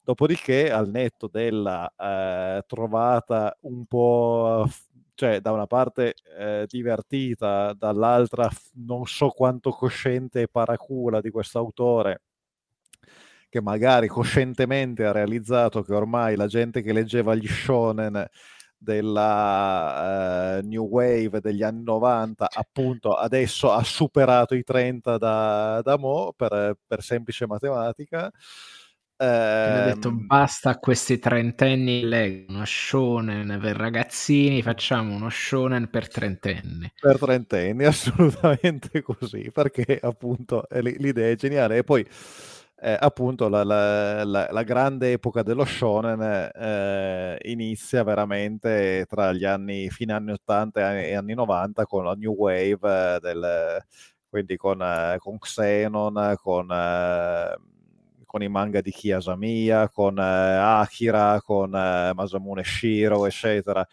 Quella gente lì ha adesso ampiamente la mia età se non al massimo dieci anni di meno e quindi sono perfettamente in target. Al netto della trovata, forse furba, forse in realtà sentita, eh, dovremmo intervistare l'autore per, per saperlo, eh, ehm, posto che lo viene a dire a noi. È comunque un, uno shonen assolutamente gradevole con i suoi personaggi, cioè ha proprio da una parte è proprio fantastico vedere come fa il compitino preciso, cioè appunto c'è la schiappa volonterosa con, eh, dal grandissimo cuore, dalla grandissima determinazione che un po' come è veramente è come Deku di eh, My Hero Academia inciampa sulla possibilità di avere il superpotere e, e da lì in poi appunto è tutta la sua determinazione a fare la, la differenza. E, e, poi e quindi abbiamo poi la squadra come stabilita e scolpita ormai nelle sacre tavole, quindi eh, il, l'asso, eh, il giovane prodigio, eh, il, la benedetta dal destino. Eh, e poi eh, il eh, tipo con gli occhi volpini e l'aria di quello che non gliene frega veramente un cazzo e chiaramente invece è fortissimo, quindi il bassista carismatico nelle parole, eh, nella terminologia del dottor Manhattan, tutti lì eh, e pronti a tirare la volata al, al protagonista eh, con tra l'altro un ottimo tratto da, di disegno e eh, veramente una capacità di costruire bene le scene che ti devono creare fomento. Cioè io sono rimasto abbastanza impressionato dal fatto che per eh, darti tutta la eh, carica di un cazzotto eh, ci, gli, gli, dedica due intere tavole, cioè era, era dai di eh, era dai tempi di One Piece, di alcune scene di One Piece che non vedevo così tanta dedizione a farti sentire il peso di un cazzotto da un, da un megatone.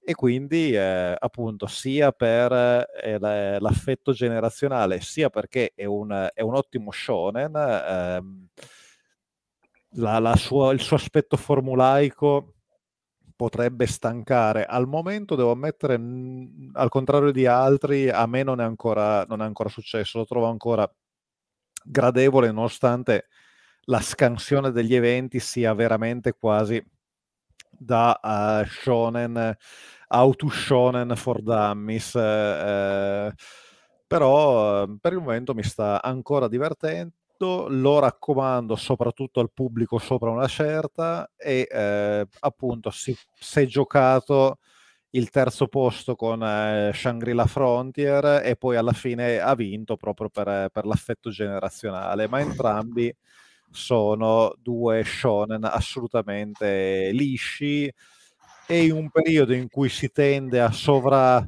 a sovraccaricare, a, a sovradrammatizzare, eccetera, assolutamente gradevoli proprio per il fatto di eh, dare poca sbatta. Ecco, forse sono arrivato a un'età in cui non ho più tanta voglia di avere sbatta nei miei, eh, nei miei prodotti di intrattenimento. Allora, invece vado io e così come tu hai messo Card Number 8 eh, perché secondo me in Italia è stato un po' il un, tra i Mang, perché segue i Mang è stato un po' uno dei casi in Italia di quest'anno, tra le cose grosse che hanno comunque importato, ed è il motivo per cui anziché mettere al secondo posto Chainsaw Man, che comunque è pubblicato dal 2020 dalle nostre parti, ho messo eh, in seconda posizione eh, Dan Da Dan, perché è iniziato lo scorso settembre e perché secondo me è stato un po' l'anno, tra virgolette, in Italia e, e non solo di Dan Dank, eh, questa serie di cui ho già parlato abbondantemente in podcast eh, di scritta e disegnata eh, Yokunobu Tatsu, ed è interessante perché inizia, eh, è, ha iniziato a essere pubblicata su Shonen Jump Plus, quindi in digitale, ed è una cosa interessante anche questa. E, e perché, beh, è disegnata molto bene. Recupera alcuni elementi di follia, di locura che ci sono nella produzione shonen di questo periodo, che in parte appartengono a Chainsaw Man, ma che vanno anche, sono, sono un po' ovunque, diciamo così, nel, nell'area, però qui anziché buttarla sullo shonen, principalmente sì c'è una componente, perché abbiamo praticamente un, due personaggi, Ken eh, Takakura e Momayase, che sono eh, rispettivamente un liceale e una liceale, che a un certo punto eh, diventano amici per questioni di indagini legate al soprannaturale, lui un fissato con gli alieni, lei del folklore, lei è anche una zia strega, così, e esorcista, anzi più nello specifico, una nonna, tra l'altro mi sono confuso. E, C'è una nonna diventa... che toglie l'occhio, giusto? Esatto, Fa letteralmente un... Tipo, la, la, la, maghetta, quella del, del, dello spago che ti fa passare la verruca precisiamo una nonna che toglie il malocchio, ti passa la verruga, eccetera, che per motivi che non si riescono a capire, non sono ancora stati spiegati, è una, figa, è una figa senza senso, ecco. bionda e, e dotata. Cioè, proprio chi, eh, chi l'avrebbe mai detto? Somiglia un po' a Bayonetta come design. Cioè, esattamente, esattamente. Adesso capisco perché è anche al secondo posto di Cerutti. No, è, è, beh, allora è, scritta, è disegnata prima di tutto, è disegnata molto bene. È proprio veramente qui in questo caso non gli puoi dire niente, neanche Luca se, eh, che è più severo di me su certe cose, eh, eh, non, non, so come, mi ricordo che ne hai già parlato bene, comunque ti era, ti era piaciuto. Eh, è interessante perché parte Shonen, però in realtà recupera una dimensione da gag manga che eh, è molto più simile ad Arale che a Dragon Ball, oppure come sempre avevo detto alla Mu eh, Urusei Yatsura, anche perché in questo caso abbiamo invasioni senza senso di alieni eh, che si mescolano a personaggi del folklore giapponese non, abbiamo tutto un mix, un immaginario sovrannaturale che si mescola per diciamo innescare le storie di questi personaggi. Poi ci sono dei bei personaggi di contorno, scritti bene, loro sono molto, è molto bello come viene sviluppata anche la loro relazione. In questo caso ricordo un pochino eh, Nagatoro come, Nagatoro come, gioco dei ruoli, come situazione. Secondo me è anche interessante da questo punto di vista perché veramente anche la, la, manifestazione di un modo, secondo me, in cui ultimamente stanno raccontando le relazioni nei manga, eh, che è un po' meno convenzionale rispetto al passato. Quindi non, non, so, non c'è una sorta di bellezza eterea da conquistare, ma ci sono personaggi sia maschili che femminili che sono indecisi, che sono complessi, che sono eh, impacciati gli uni con gli altri, al di là a prescindere dalla eh, prestanza fisica e quant'altro. E secondo me è proprio divertente, scritto bene, eh, curato nei dettagli e poi di nuovo, ripeto, in questa classifica ho scelto anche un po' di mettere quelle che sono le uscite che secondo me hanno un po' definito il 2022. Secondo me eh, anche solo passeggiando in giro, io non, non, giro molto le fiere, però passeggiando per quelle paio che ho visitato era, era molto molto vistoso l'elemento da Dan. Allora io Quando... ti confermo perché appunto io l'ho visto sul bancone del fanside che ho eletto mia fumetteria dove faccio arrivare la roba. Quindi c'è una presenza importante. Tra l'altro potevo scegliere se cioè, molto presente anche in Mondadori, però tra Mondadori e fanside ho preferito i ragazzi del fanside. Onesto. Per, per, anche per il sistema di caselle, attenzione. E, tra l'altro, io dovendo... Vai, scusa. No, tra l'altro è una cosa, ho visto anche questo Nagatoro che però avete escluso, ma tipo è perché si sgonfia opera... No, forse perché... Ah, no, no, eh, allora io non, non perché si sgonfia, secondo me è sempre molto bello, no. ma se non sbaglio mm. era finito nell'anno scorso in qualche Nell'anno scorso, infatti, era in esatto, classifica. Esatto, io in realtà sono anche andato a cercare o, mhmm, nel senso che ho guardato se era roba che avevo, di cui avevo già parlato, ripeto, non è, la mia non è un, una classifica assoluta, è un po' una classifica no, no, di compromesso giusto. per molti motivi. E di Nagator, secondo me, c'era già parlato l'anno scorso, non si sdoppia. È sempre bellissimo, secondo me, però eh, ho voluto scegliere altre, altre A uscite. questo punto sono io rincoglionito. Sono io rincoglionito no, no, che beh, penso che Nagatoro fosse, di, fosse quest'anno. Ho detto, però ci vuole un problema di, no, no, di, di dislocazione temporale. No, beh, ma poi nel senso ci sta. Io al primo posto ho messo un manga che viene pubblicato da, da 15 anni, quindi... però eh, l'ho scelto per una questione particolare.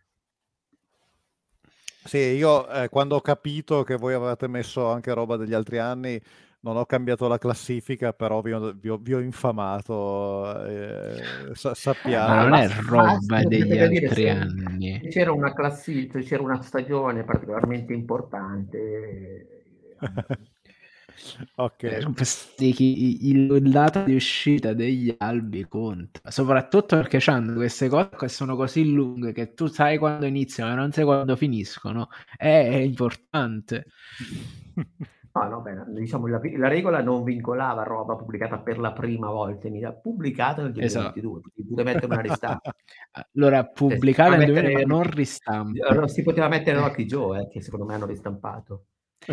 Allora, Beh, sì, allora, sì l'hanno ristampato, tra l'altro è una bella edizione che penso potrebbe essere tra i miei prossimi acquisti se non mi cionco le manine. Perché poi a un certo punto in questi sempre giri pazzi ho, ho iniziato ufficialmente Pluto, perché Pluto è tipo mi, finalmente, mi, hanno finalmente fatto arrivare il terzo volume quindi se non ci sono altri salti sare, preferirei. O due volumi di Monster e mentre stavo cercando di capire perché non volevo andarmene via dalla, dalla fumetteria con la busta leggera ho detto allora aspetta cosa mi posso comprare? Stavo là e mi guardavo ah Rocky Joe volumone 230 pagine un fatto del genere 9 euro.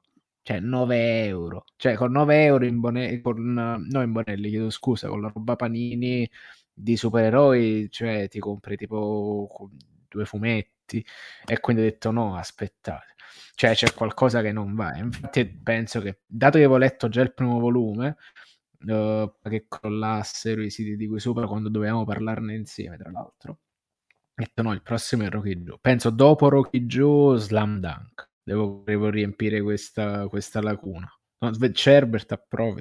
Ho visto uno sguardo quasi bene, paterno e benevolo. eh, cioè, per, per, un ex eh, appassionato di eh, basket disegnato, Slam Dunk è stato una cosa fantastica. Sì, assolutamente. A- assurdo per certi versi, falso come Giuda Col finale altri, monco poi. Col, col, finale monco, ma alcune scene veramente belle. Cioè, eh, penso di averlo già detto in realtà. Ci sono alcune scene di Slam Dunk che eh, quando le leggo hanno il sonoro. Cioè, io sento. Eh, io, esatto... io, ce l'ho, io ce l'ho, io quella per esempio in cui come si chiama il teppista che poi diventa Sa- il, l'ex, l'ex rookie of the year Esatto, Mitsui. quando all'inizio, quando si chiede scusa all'allenatore e piange, bellissimo. Sì, no, eh, io ho la scena in cui mh, mm, eh, Sakuragi fa fallo di sfondamento sulle due guardie del, dello shoujo e io lì mi immagino rumore di un jet in partenza perché è una scena assolutamente bo- bestialmente carica proprio. Tanto cioè, Mitsui proprio... eh, entra, entra, che sembra il pirla perché non ha i denti, poi diventa il bassista carismatico assieme a Rugawa. Eh sì, il tiratore da tre punti per eccellenza, lo scorer. Il tiratore da tre punti per eccellenza. Il, il, il cecchino. Eh, però no, no, ma vabbè, lì è veramente quando si arriva a parlare di Slam Ma attenzione, perché Francesco non ha letto Slam Dunk? Eh no, no infatti diceva, diceva, che lo andrà a leggere e quando poi no, arriva... No, no, leggilo, è ancora... io l'ho riletto tutto due anni fa, è ancora freschissimo. Quando, quando arriva a parlarne, boh, abbiamo bruciato due ore di trasmissione. In quel caso faremo una registrazione di due ore solo con noi che gli diciamo e poi l'hai vista quella scena e poi quella scena. Allora, allora la questione veramente clamorosa è che tipo probabilmente il momento migliore per leggere manga in Italia perché c'hai una capacità di trovare tutto in tutte le edizioni possibili e con una facilità e con una velocità di ristampa che trovo impressionante. Tipo, forse ci, hanno messo un po' ad arrivare Pluto, una roba un po' più di nicchia, nella, non l'hanno ristampato in volume più grosso, però però è tutto, tutto facile. Cioè, to, a me sta cosa mi angoscia sostanzialmente perché di solito, cioè, inizio una serie, mi gira il cazzo se non la riesco a finire. Cioè, proprio mm, no, mi, non, mi, dà fastidio, mi dà fastidio anche modo, il eh. fatto che sta comunque là. Per dire, sì. ho una nipotina che li legge, cioè, che anche gente molto, molto più giovane di me adesso legge solo quelli. Ma comprensibilmente, ragazzi, ma, ma, cioè, ma vedete quanto leggere roba tipo Spider, ancora Spider-Man che fa sempre le stesse cose da Spider-Man, sempre uguale a se stesso nel 2023. Oh, guardate, è arrivato un nuovo Goblin, minchia, oh, che novità. Eh, cioè, la, diciamo, se, se, anche nei manga c'è tanta ripetizione, però ti basta, cioè, sì, puoi accedere a molte cose molto varie. Vabbè, ma perché banalmente in Giappone ma perché hai davanti cioè, hai un popolo che di fatto tra, cioè, ha sostituito il cinema con i manga. Quindi eh. in sostanza, cioè, nel senso, ogni genere, ogni momento della vita, ogni situazione è raccontata dai manga. Quindi, eh, quindi una cioè, c'è, una, c'è, una, varietà, una vastità poi io di cui non ne so veramente niente. Per me è come entrare nel negozio di caramelle la prima volta. Leggendo, adesso ne sto leggendo uno che ho, ho so, cioè, ma è veramente, poi se hai voglia di esplorare, c'è tanta di quella varietà.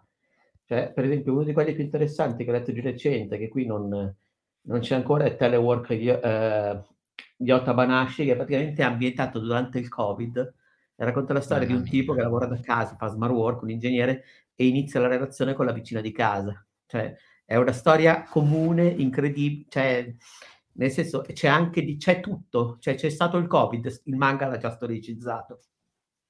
Sì, beh, e non in termini più veloce che del cinema poi. Di pandemia così, eh, storicizza la quotidianità.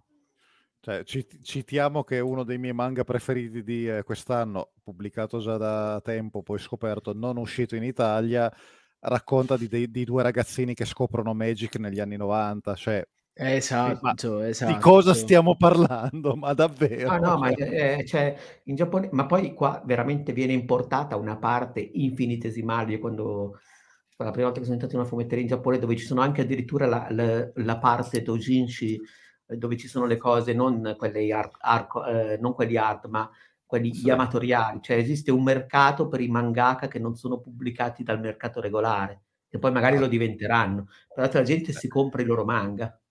Eh, gli store di Toranohana, eh, che è una catena specializzata eh, in solo pubblicazioni amatoriali, porno e non porno assolutamente, e a, ad Akihabara sono cinque piani, ad Endentau ad Osaka sono soltanto tre. Ma solo... E quella, e quella, e quella, è, la, è, quella, è quella la parte indipendente.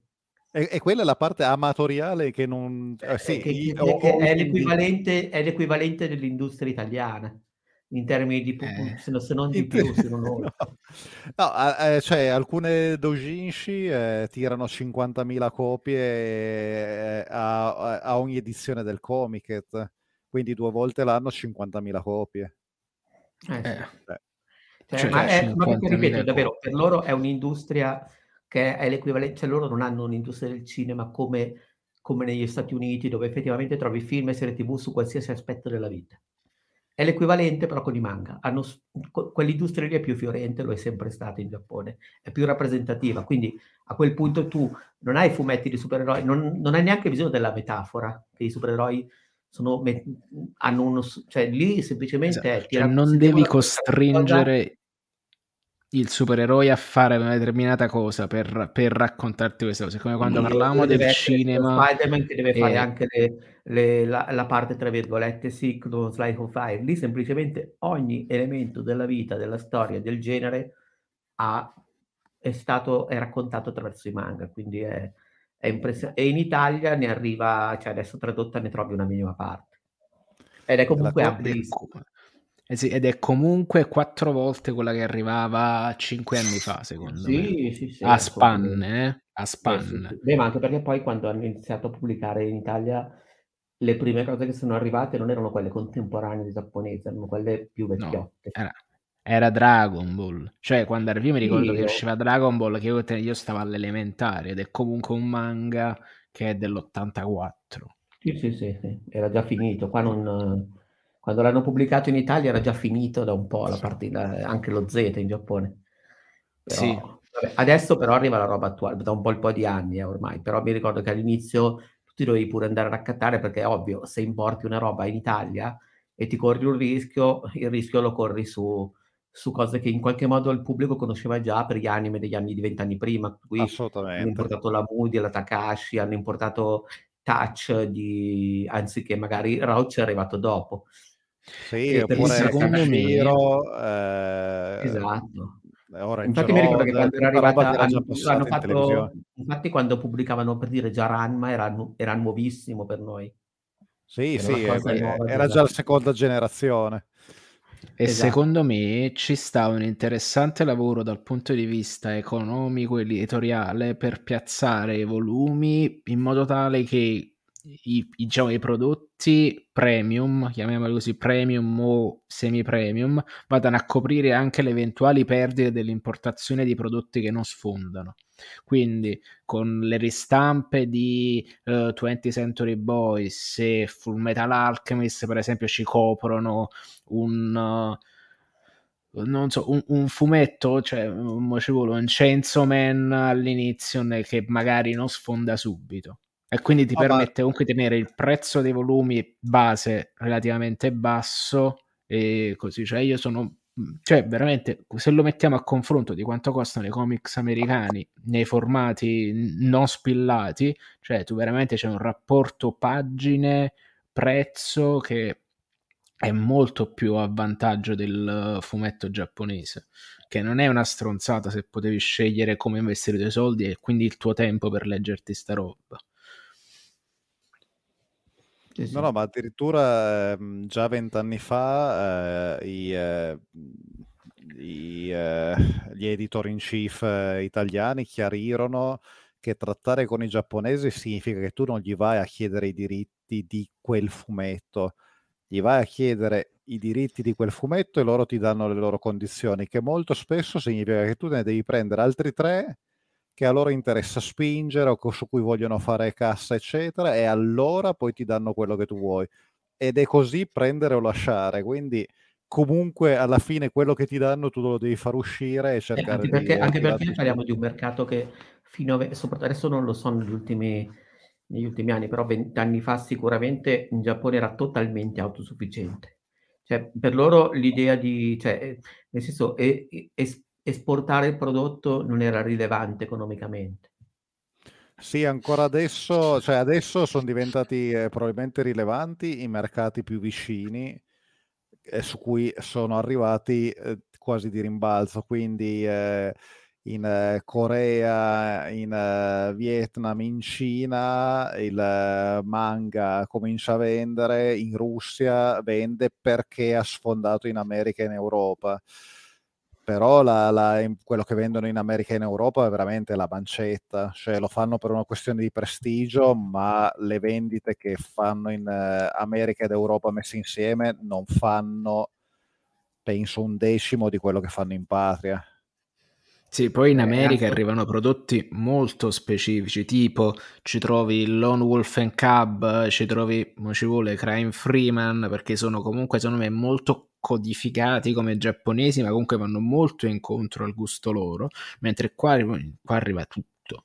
Cioè, c'è, cioè, il mercato americano secondo me non è rilevante quanto quello cioè, italiano o francese, secondo me, come diffusione, più che come e, numeri. E, e, e, resta irrilevante rispetto a quello interno. Cioè, quale altra industria trovi Penso. così? È che non gliene frega, che letteralmente non gliene frega un cazzo dell'esportazione. Cioè, ma ricordiamoci una cosa, in questo momento il top scorer eh, adesso magari la classifica è cambiata, però pochi anni fa eh, il manga più venduto di tutti i tempi, il numero più venduto di tutti i tempi, era stato un numero di One Piece, non mi ricordo quale, con 6 milioni e 400 mila copie vendute. No, è una cifra che non si è mai sentita da nessuna parte per un fumetto, in nessun mercato. 6 milioni e 400.000 copie vendute. No, no, non è concepibile. Cioè, non eh, penso che Tex, su, Tex nei suoi momenti Italia, migliori avrà i, i, suoi... No, no, no, questo era, era in Giappone. Giappone? Però ah. Te, Tex nei suoi momenti migliori in Italia ha venduto 250.000 copie. Cioè, non penso sia arrivato mai a 500 E comunque da tipo le piste a Batman, dalle piste all'uomo ragno. Tex Wheeler quando stava forte. Sì, questo capisci perché, cioè. ad esempio, negli anni è stato così complicato. Cioè, all'epoca addirittura c'era il problema che in Giappone non, non gliene fregava talmente un cazzo che loro, eh, l'autore non accettava che il manga non venisse pubblicato ribaltato. Eh, ad esempio, sì. come, come Jojo. Jojo è pubblicato non ribaltato, cioè almeno nell'edizione all'epoca, che allora, Jojo all'epoca arrivò ribaltato, action. se non ricordo male, come nelle prime edizioni, ma potrei sbagliare, però mi ricordo che il primo manga non ribaltato in Italia è stato Dragon Ball, sì. cioè ribal- pubblicato in originale e sì. ce n'è voluta. E non solo cioè, per sì, abituare gli italiani a leggere da destra a sinistra, ma anche perché in Giappone, cioè, a livello di trattative, era complesso far accettare all'editore e all'autore stesso che figurati se ha l'ultima parola sugli anime e caga il cazzo, figurati quanto può averla sull'esportazione, non accettava le tavole, no, no, per cui, cioè, nel senso, anche quella cosa lì era per dirti che addirittura negli anni 90 era davvero ininfluente nel mercato europeo americano dei manga. Per i giapponesi. Sì, sì, Adesso sì. Lo, probabilmente le cose sono un po' cambiate, ma di nuovo parliamo di un mercato autosufficiente in patria, perché lì lo leggono, cioè i manga li leggono tutti, cioè non è un, una, un cioè non, non, non è, è come, è, come, è come pensare che qualcuno non guardi film oggi in Italia o in America, lo guardano tutti, guardano pure mia zia, cioè nel senso non, lì è lo stesso ma con i manga, li leggono tutti, cioè che sia su telefono, che se tu prendi una metro, lo, tutti stanno leggendo qualcosa. Che bello. Tu- tutto ciò per introdurre il fatto che il mio secondo posto è vai, il vai. mio manga dell'anno ed è Asadora. Bellissimo. Che ho letto appunto. Era già stato in classifica quanto... nel 2020. Allora, era stato in classifica nel 2020, era stato in classifica nel 2021 e io ho continuato a spingere questa cosa. Anche adesso. Esatto, perché io l'ho letto adesso e gli ultimi volumi sono usciti in primavera. Tra l'altro, era molto carina la mia ex che me li regalava sempre perché lei andava a lavoro a Napoli e si fermava in, in Feltrinelli e me lo portava quando tornava. Eh, cioè, c'è un bel ricordo associato a questa cosa ed è, ed è oh, è stra... cioè, se mo ci vuole, è la palessiano, come dice, ah, hai scoperto una cosa che noi dicevamo essere fighe già da due anni. Ok, sì, è vero ed è, no, ed è bellissimo. Eh, cioè, io, non, io, non tante, io, non, leggo tanti fumetti di tanti posti del mondo che sicuramente sarebbero fichissimi, è questione di tempo. Eh. Sì, ma non solo questione di tempo, poi comunque c'è la diffusione, è quella che è, e adesso è in pausa con mio grande rammarico che mi ha portato appunto a cercare tutta la roba di Urasawa che non avevo ancora letto. E detto eh, ciò, che voglio... Dai. Sì, cioè, ma, ma, Pluto, ma pure Monster, perché poi ho detto non voglio eh. sapere niente. Monster, è sempre Netflix, tra l'altro. Sì, ma che, che, non guarderò perché non voglio spoiler, voglio spararmi ah, okay, il volumone okay, okay. come se niente fosse. Sì, ma l'ho, l'ho, l'ho, visto infatti che sta su, su, Netflix. Per i nostri spettatori magari che vogliono prendersela con più calma, cioè che vogliono prendere con meno calma, ecco. E ehm, la storia qual è? La storia è una roba incredibile, cioè io l'ho paragonata tipo ad Heidi con gli aerei, perché ci sta la bambina, che è la, la tipica bambina, la, l'orfana sfigata giapponese, e vec- c'è anche il vecchio della montagna, che è un ex pilota dell'aviazione giapponese, eroe dell'aviazione giapponese, che è burbero e antipatico e tutto il resto appresso e poi completamente senza senso i kaiju che, che al posto delle caprette che è, ed è, tutto. E al posto di Peter il, il pastorello c'è sta sto, sto ragazzino che deve diventare maratoneta per tenere alto il nome della famiglia. È una storia incredibile cioè, è una roba che quando la leggi non, non, ti riesce a fare capace come riesce a essere così bella, come riesce a tenerti su la tensione con un, mo- con un metodo che, conoscendo Urasawa, lui fa molto bene, ovvero che mentre stacca sul cliffhanger ti racconta la storia di un altro personaggio che poi capisci che c'entra con quello che stai sentendo tipo quattro pagine più avanti ed entra tutto quanto in incastro alla perfezione. Ci sta tipo tra il quinto e il sesto volume, la sottotrama dell'incidente stradale, la sottotrama del vecchio che corre dietro al fotoreporter che aveva scattato le foto all'aereo modificato e fa l'incidente stradale col piazzista che vende prodotti, uh, prodotti estetici e che deve prendere e deve curarsi la madre ammalata di questa mentre questo sta in ospedale. Tutto questo però montato in una serie, in un crescendo esagerato e con questi personaggi che sono di un'umanità squisita. È semplicemente bellissimo. Allora, se fosse continuato ad uscire, sarebbe stato al primo posto. Cioè, questa è l'unica concessione che, che hai detto, perché cioè, loro un po' ci sono rimasto male perché appunto me la regalava la mia ex, quindi è una cosa che mi fa abbastanza male. E, ehm, e, tra l'altro è divertente perché è smesso di uscire quando ci siamo lasciati, quindi è triste, mi sento un po' in colpa per questa cosa. E, ehm, e però è bello, cioè è proprio, è proprio bello, eh, se non fosse ne, ne, voglio ancora, ne voglio ancora tantissimo. E invece mi tocca aspettare. E sarà una lunga attesa, che, che è anche un po' una metafora della vita se vogliamo, quindi, quindi cioè, è, è, è bellissimo. Se, mh, mm, cioè, non vuol dire se dovete leggere soltanto un manga nel 2023, leggete Asadora perché è fermo, quindi è una cosa che mi rendo conto possa dare fastidio, però sono sei volumi per adesso usciti e valgono la pena, pena tutti, vale la pena anche di aspettare secondo me. Poi non so, a vo- voi l'ar- l'ardua sentenza dopo un anno che questa roba mi è arrivata. Va bene. E Luca, invece, il tuo... Eh, il mio secondo è lo stesso tuo, eh, Dan Dana. E, okay. Cosa devo aggiungere a quello che hai già detto tu? Che ci sono le, gli alieni rapitori che vogliono fare sperimentazioni sessuali sulle umane, i, eh, i, eh, gli alieni insettiformi, i chupacabra, le vecchie, i vecchi fantasmi dei tunnel, eh, la fantasma, dai, la, la, ballerina dai capelli lunghi.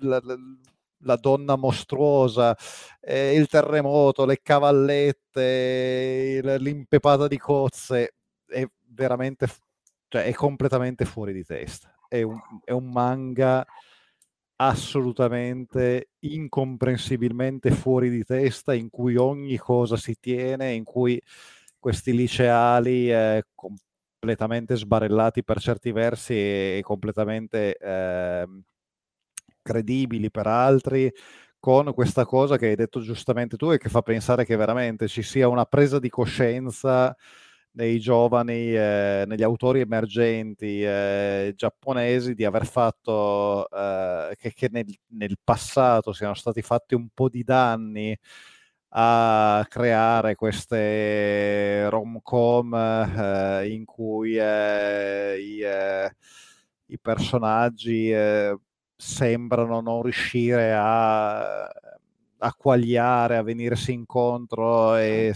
e che non ci deve, cioè, eh, questa cosa per cui eh, era sempre la commedia degli equivoci e mai semplicemente una questione di piccoli imbarazzi, eh, di piccoli tentativi di approccio e poi tirarsi un po' indietro, che è una cosa sicuramente molto più realistica e normale e la nuova generazione, o almeno eh, i manga usciti di recente che rappresentano eh, relazioni tra, tra, tra, tra, mm, ragazzini che hanno appena finito le medie, invece rappresentano più questa cosa che tra l'altro va a spiegare al giovane maschio giapponese che guarda che non interpretarla in determinati modi, ma anche alle ragazze interessa prendere contatto con te.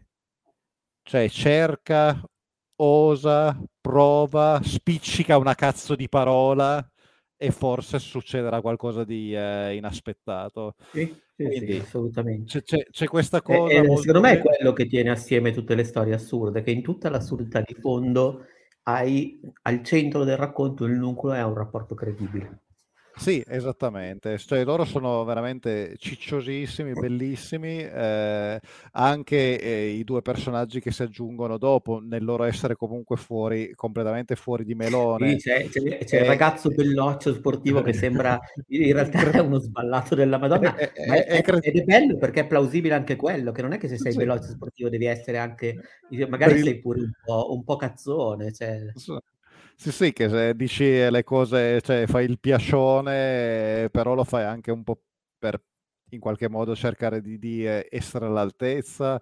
La, la, la, bellissima strafiga prima della classe che comunque anche lei in qualche modo è un po' vittima del suo personaggio e poi arrivano appunto gli alieni eh, stupratori, ribaltano le carte in tavola e improvvisamente i ragazzi scoprono che anche, e che cazzo, ma mica posso stare qua a farmi eh, le mie pippe mentali, eccetera, mentre c'è appunto gli alieni stupratori e la, il mostro dello specchio e il terremoto e le cavallette e le esplosioni termonucleari e, e, e i robot e i gatti fantasma. E, ed è veramente un casino me- meraviglioso, cioè proprio... Sì, sì, sì, e soprattutto ecco, è un manga dove il, è, è lo stesso secondo me il Nagatoro, dove il, il, ruolo di protagonista è davvero equidistribuito tra lui e lei. Assu- cioè, anche non, se... non, non, c'è il protagonista, che, che, è anche il punto di vista, è equivalente. Sì, anche a volte è proprio la diver- cioè è bello come eh, pur, pur, esatto, pur narrandoti, cioè alla fine le vignette sono quelle, perché no, non è che le, eh, eh fa dei, dei flashback, eh, fa um, Rashomon per capire, però in qualche modo, come in Nagatoro, l'hai detta uh, perfettamente, riesce a far emergere discre- a volte le discrepanze di vedute cioè tu riesci a capire senza che i personaggi lo dicano, ma semplicemente per come in qualche modo arrivano a determinate situazioni, che la situazione che hanno visto entrambi l'hanno vista in maniera diversa e hanno bisogno di, di eh, tararsela a vicenda perché si è creato un equivoco oppure ah, anche, una... anche, perché sono ragazzini, cioè sono giovani, non hanno esperienza della vita, per cui sì, sì. è normale che entrambi siano vittime di standard più alti. È bello per esempio quando arriva l'amico figazzo, diciamo, che lui dice ma io non potrò mai batterlo e invece lei pensa ma questo è un coglione.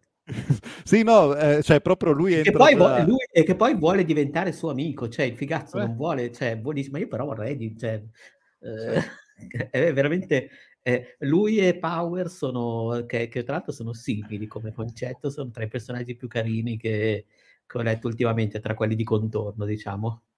Sì, sì, ma il fatto è quello. Perché cioè... è veramente simpatico il, diciamo, il, il comprimario.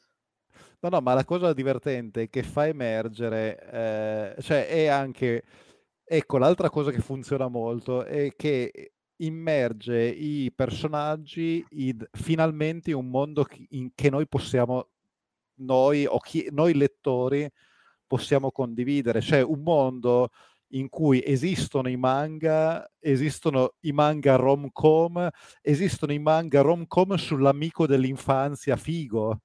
E quindi eh, e lui, lui si fa condizionare, si, dice non si fa tut- esatto, si fa tutte le paranoie in anticipo perché condizionato da tutte delle storie che ha letto sui fumetti in cui inevitabilmente l'amico d'infanzia parte avvantaggiato, poi figura di questo è pure figo, e, eccetera.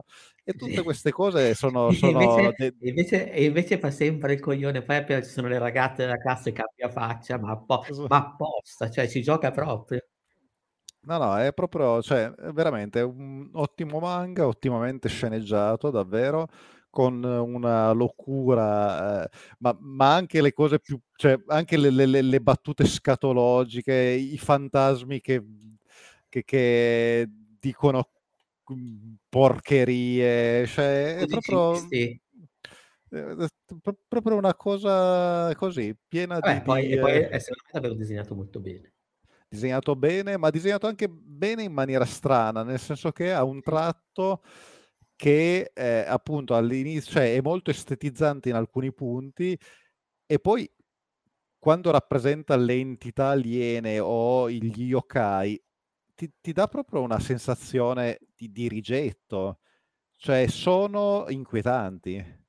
è sempre lo stesso tratto da disegno, non è che li fa in maniera sgranata, eccetera, ha sempre quel tratto assolutamente pulito, eccetera, ma gli dà delle proporzioni, gli dà delle anomalie che vanno proprio a striderti sui nervi, cioè tanto i personaggi sono carini, li, li, eh, ti stanno immediatamente simpatici, tanto le, le, le alienità ti, ti, ispirano proprio eh, disgusto, eh, ti, ti, creano proprio una sensazione di, di rigetto, no? non vuoi averci a che fare, capisci i personaggi che non vogliono averci a che fare con quella roba. Comunque, secondo posto eh, assolutamente eh, meritato per, cioè, fino a dicembre era primo posto, poi è arrivato, ho letto, il, il primo posto. Io invece come primo posto, anche un po' simbolicamente, ma non del tutto, perché secondo me è stata una grande annata, in filo One Piece, in parte perché non mi è mai capitato forse di parlarne tanto da queste parti, e in parte perché è stata un'annata importante per un manga che è avanti veramente da tanti anni, perché l'autore ha realizzato forse una delle saghe più interessanti da quando, da quando ci sono in ballo e anche più, più, decisive per quello che è lo svolgimento e l'evoluzione di una trama, perché eh, mai come questi ultimi mesi, secondo me Oda è stato anche generoso nel far venire i nodi al pettine, ma soprattutto nel far capire che quello che lui, diciamo, che, non, che nonostante tutto non ha mai eh, annacquato l'opera, ma anzi ha sempre scelto in maniera molto molto oculata dove e quando disseminare elementi della macronarrazione per farli convergere adesso in, in, questa, in quella che è stata la nata di quest'anno.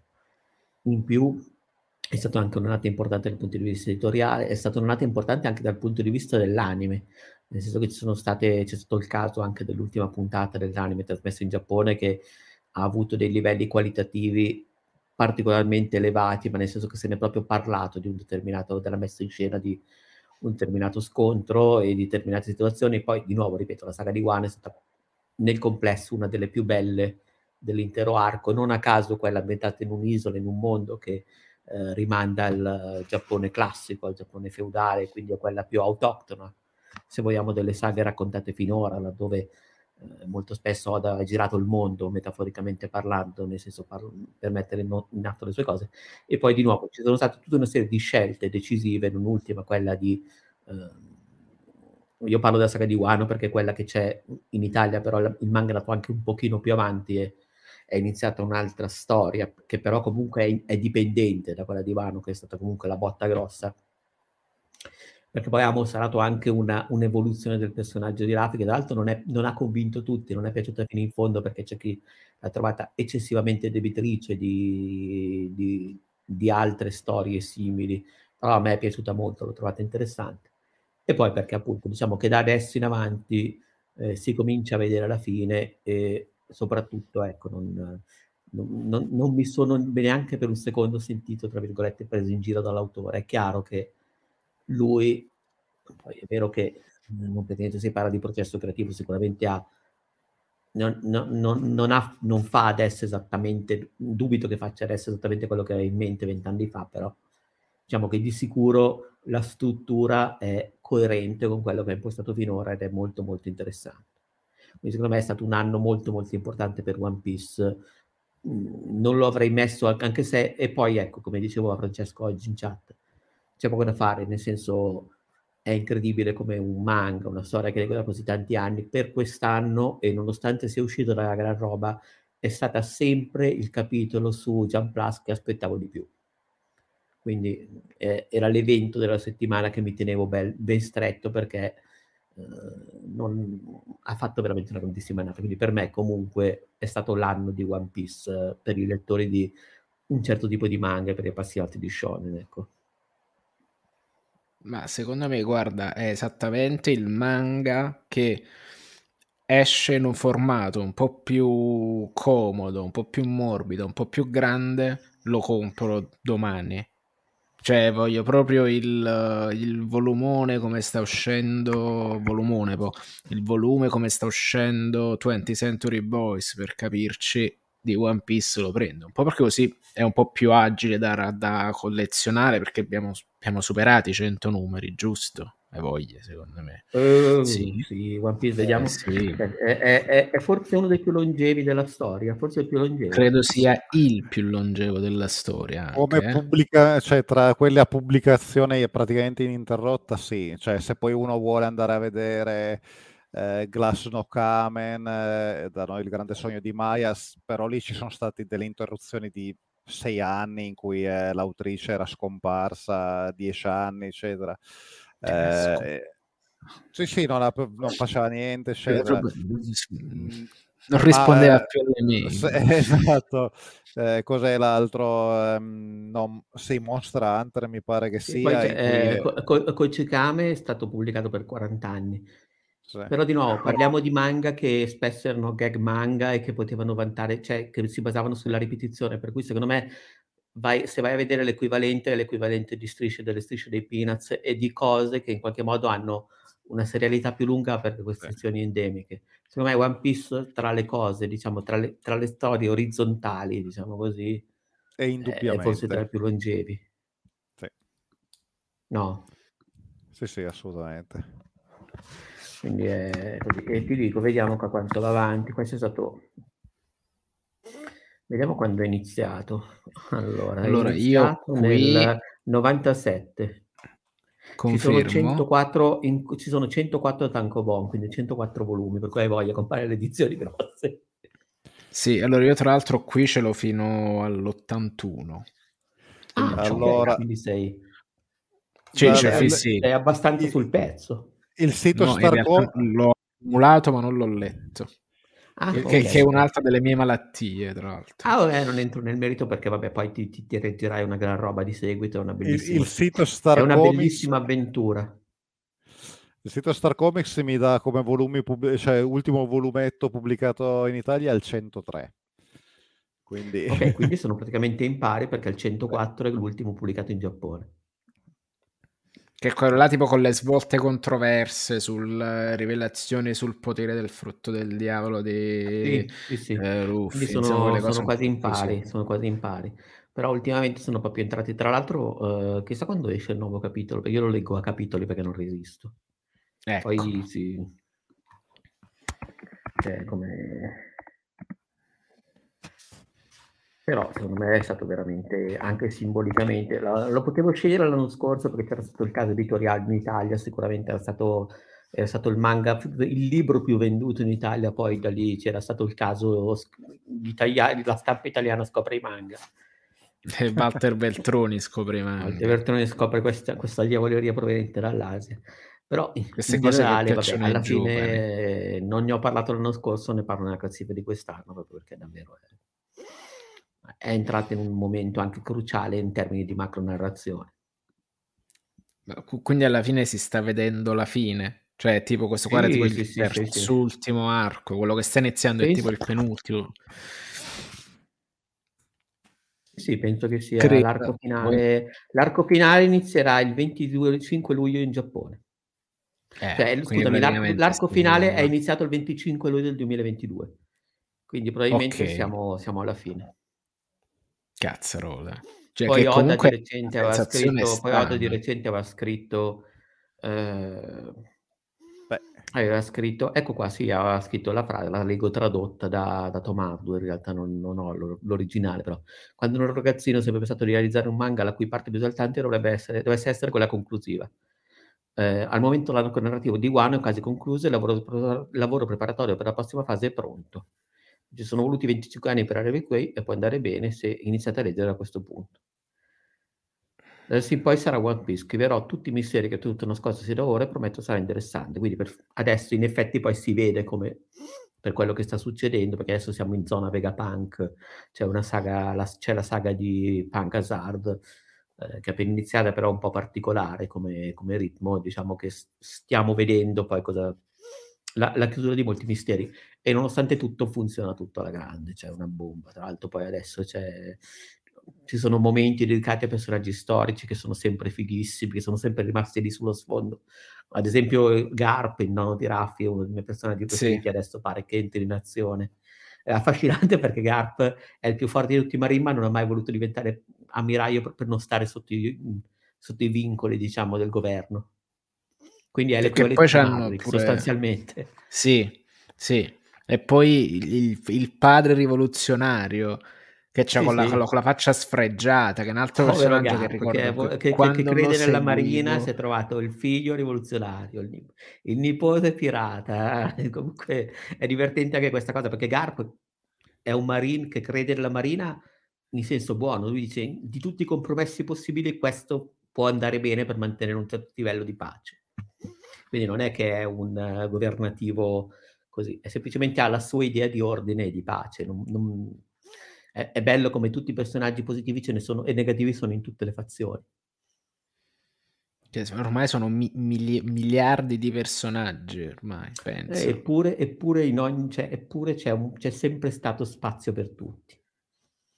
Cioè, è incredibile anche quella cosa lì. Visto pure è un personaggio comp- anche perché poi lui si fa anche perché poi lui fa questa cosa fantastica delle microavventure, cioè prima di ogni volume c'è una tavola in cui costruisci sì. una seconda saga piccola quasi in versione super deforme, però ti dice, ed è bello perché poi convergono. Tipo c'è stato tutte le avventure di Buggy il Clown che poi sono finite nella saga principale. Sì, che poi a un certo che, che, che diventa praticamente un, un, re dei pirati per scagno, praticamente. Che è, è sempre sì, molto figata, è che Buggy diventa un imperatore. Ah, pure, è, una roba, è, una roba, fantastica. No, è beh, cioè, io, allora io tra tutti gli shonen manga, quelli là classici, per me per esempio, Dragon Ball mi stava un po' sul cazzo quando ero ragazzino, un po' perché sempre per spirito di contraddizione che mi contraddistingue, però, cioè, secondo me, già quando uscì uh, One Piece c'aveva qualcosa, c'aveva veramente una scintilla di follia, perché mi ricordo le prime eh, messe in onda su Italia 1 One Piece, quando uscì. One Piece staccava da tutto fin dall'inizio, era super barocco, eh. Sì, ma pure, pure quando non c'avevi i fondali era super barocco. Cioè, sì, poi sì, era, sì. era, sempre eccessivo, era sempre a rialzo. Era... Non, I suoi personaggi, i personaggi di One Piece non erano mai veramente in difficoltà. Cioè, nel senso, sì, lo erano, però in no, generale... Erano sempre sgravati. Cioè, era sempre, erano sempre... Eh, erano sempre cioè anche di fronte al periodo, alla cosa più di merda, cioè comunque riuscivano a fare gli sbruffoni. Ma secondo me, allora, eh, partendo dal presupposto che io invece purtroppo eh, One Piece a un certo punto sono, non sono riuscito più a trovarmi in sintonia, però eh, no, eh, la, le prime avventure, la capacità che aveva di creare un'epica in cui tu percepivi anche tutto lo sforzo che ci mettevano nel cercare di essere, di, di, di portare avanti le loro convinzioni.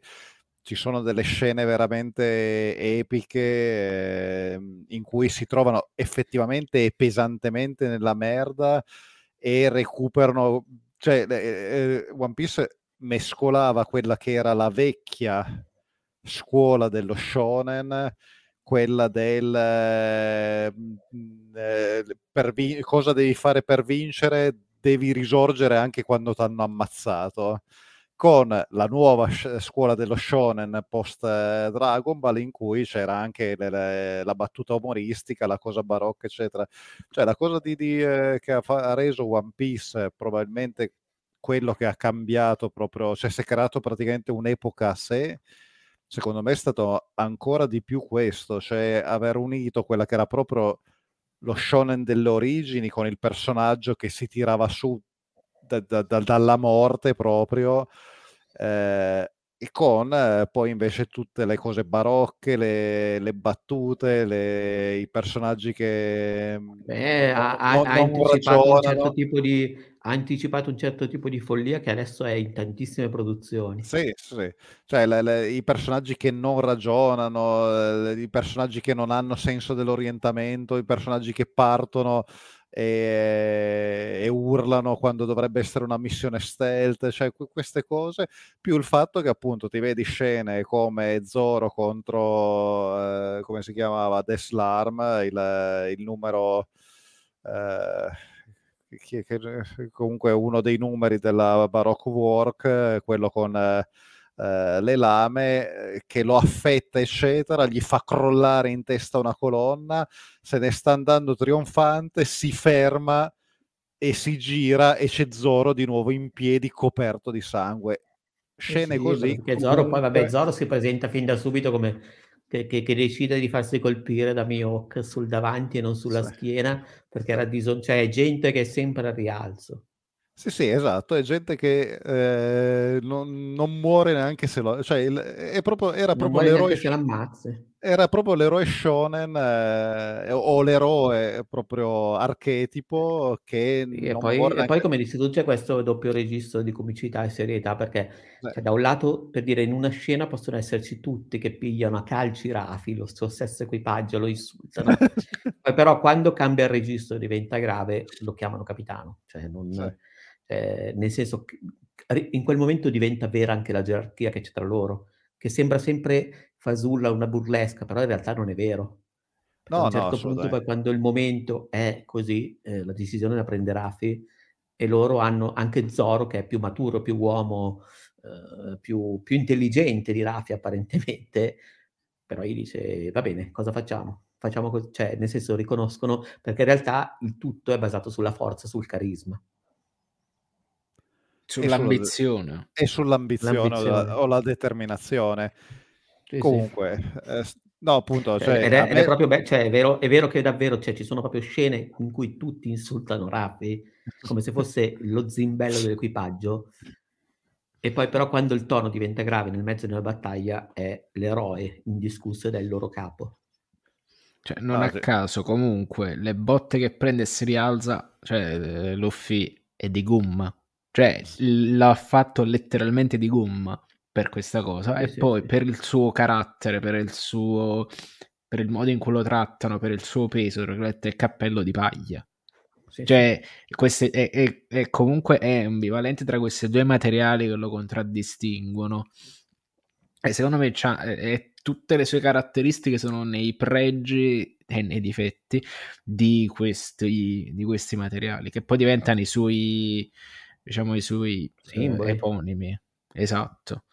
Quindi è, è, detto per me è strafigo. Cioè, poi non sono riuscito a seguirlo, tipo, per, perché eh, la vita guarda, io, io, vorrei, io vorrei però... avere, io vorrei trovare, se io non l'ho più riletto, cioè io uh, One Piece lo sto leggendo alla pari da sempre, non ho mai fatto i, le riletture perché mi sembra un'impresa titanica l'idea di rimettermi sì. da capo, però se, se, ce l'avessi tutto da zero e adesso sapessi che c'è la saga finale, avrei, avrei, una gran voglia di...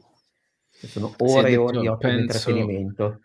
Aspetto soltanto, mo ci vuole un'edizione di ristampe a signore come si deve, anche per avere un numero di volumi tra virgolette umano e contenuto, perché io qua non c'ho più dove mettere la roba. Cioè, io sto pensando che devo rifarmi la stanza per, ri- per avere più mensole. Che io so, cioè, la mia difficoltà allo stato attuale è questa: che i Kellex che ho preso li ho già riempiti tutti. Quindi cioè non, non, cede, non ti cede un passo qua, altro che edicolante della Camorra, che comunque cioè, l'edicolante della Camorra è come se fosse la bussola in alto mare, che ti, a, a chi do i miei soldi? E, e, e io ultimamente per queste, per queste, cose che non mi stanno più, più tanto piacendo di come gestiscono le cose in America, le serie regolari mh, non le seguo più, seguo ogni tanto qualche scrittore più che qualche personaggio. Cioè, il manga mi interessa troppo di più perché ci trovo lo scrittore più che il personaggio deve necessariamente continuare, necessariamente cioè, cioè è roba che non c'è una chiusa, pure quando c'è una chiusa non chiude. Eh, set- nell'ultima volta che abbiamo parlato, abbiamo fatto il podcast, ho parlato di questo arco conclusivo che doveva essere letteralmente la battaglia finale della Justice League dove prende le botte, viene sconfitta dalla divinità cosmica e tutto il resto appresso e comunque finisce in questo finale sognante dove ci sta questo squarcio di luce bianco e poi pam, il numero dopo si ricomincia e, non capisci che vanno trovando. E a me sta cosa ha, un po' rotto il cazzo, ecco. Detto proprio così.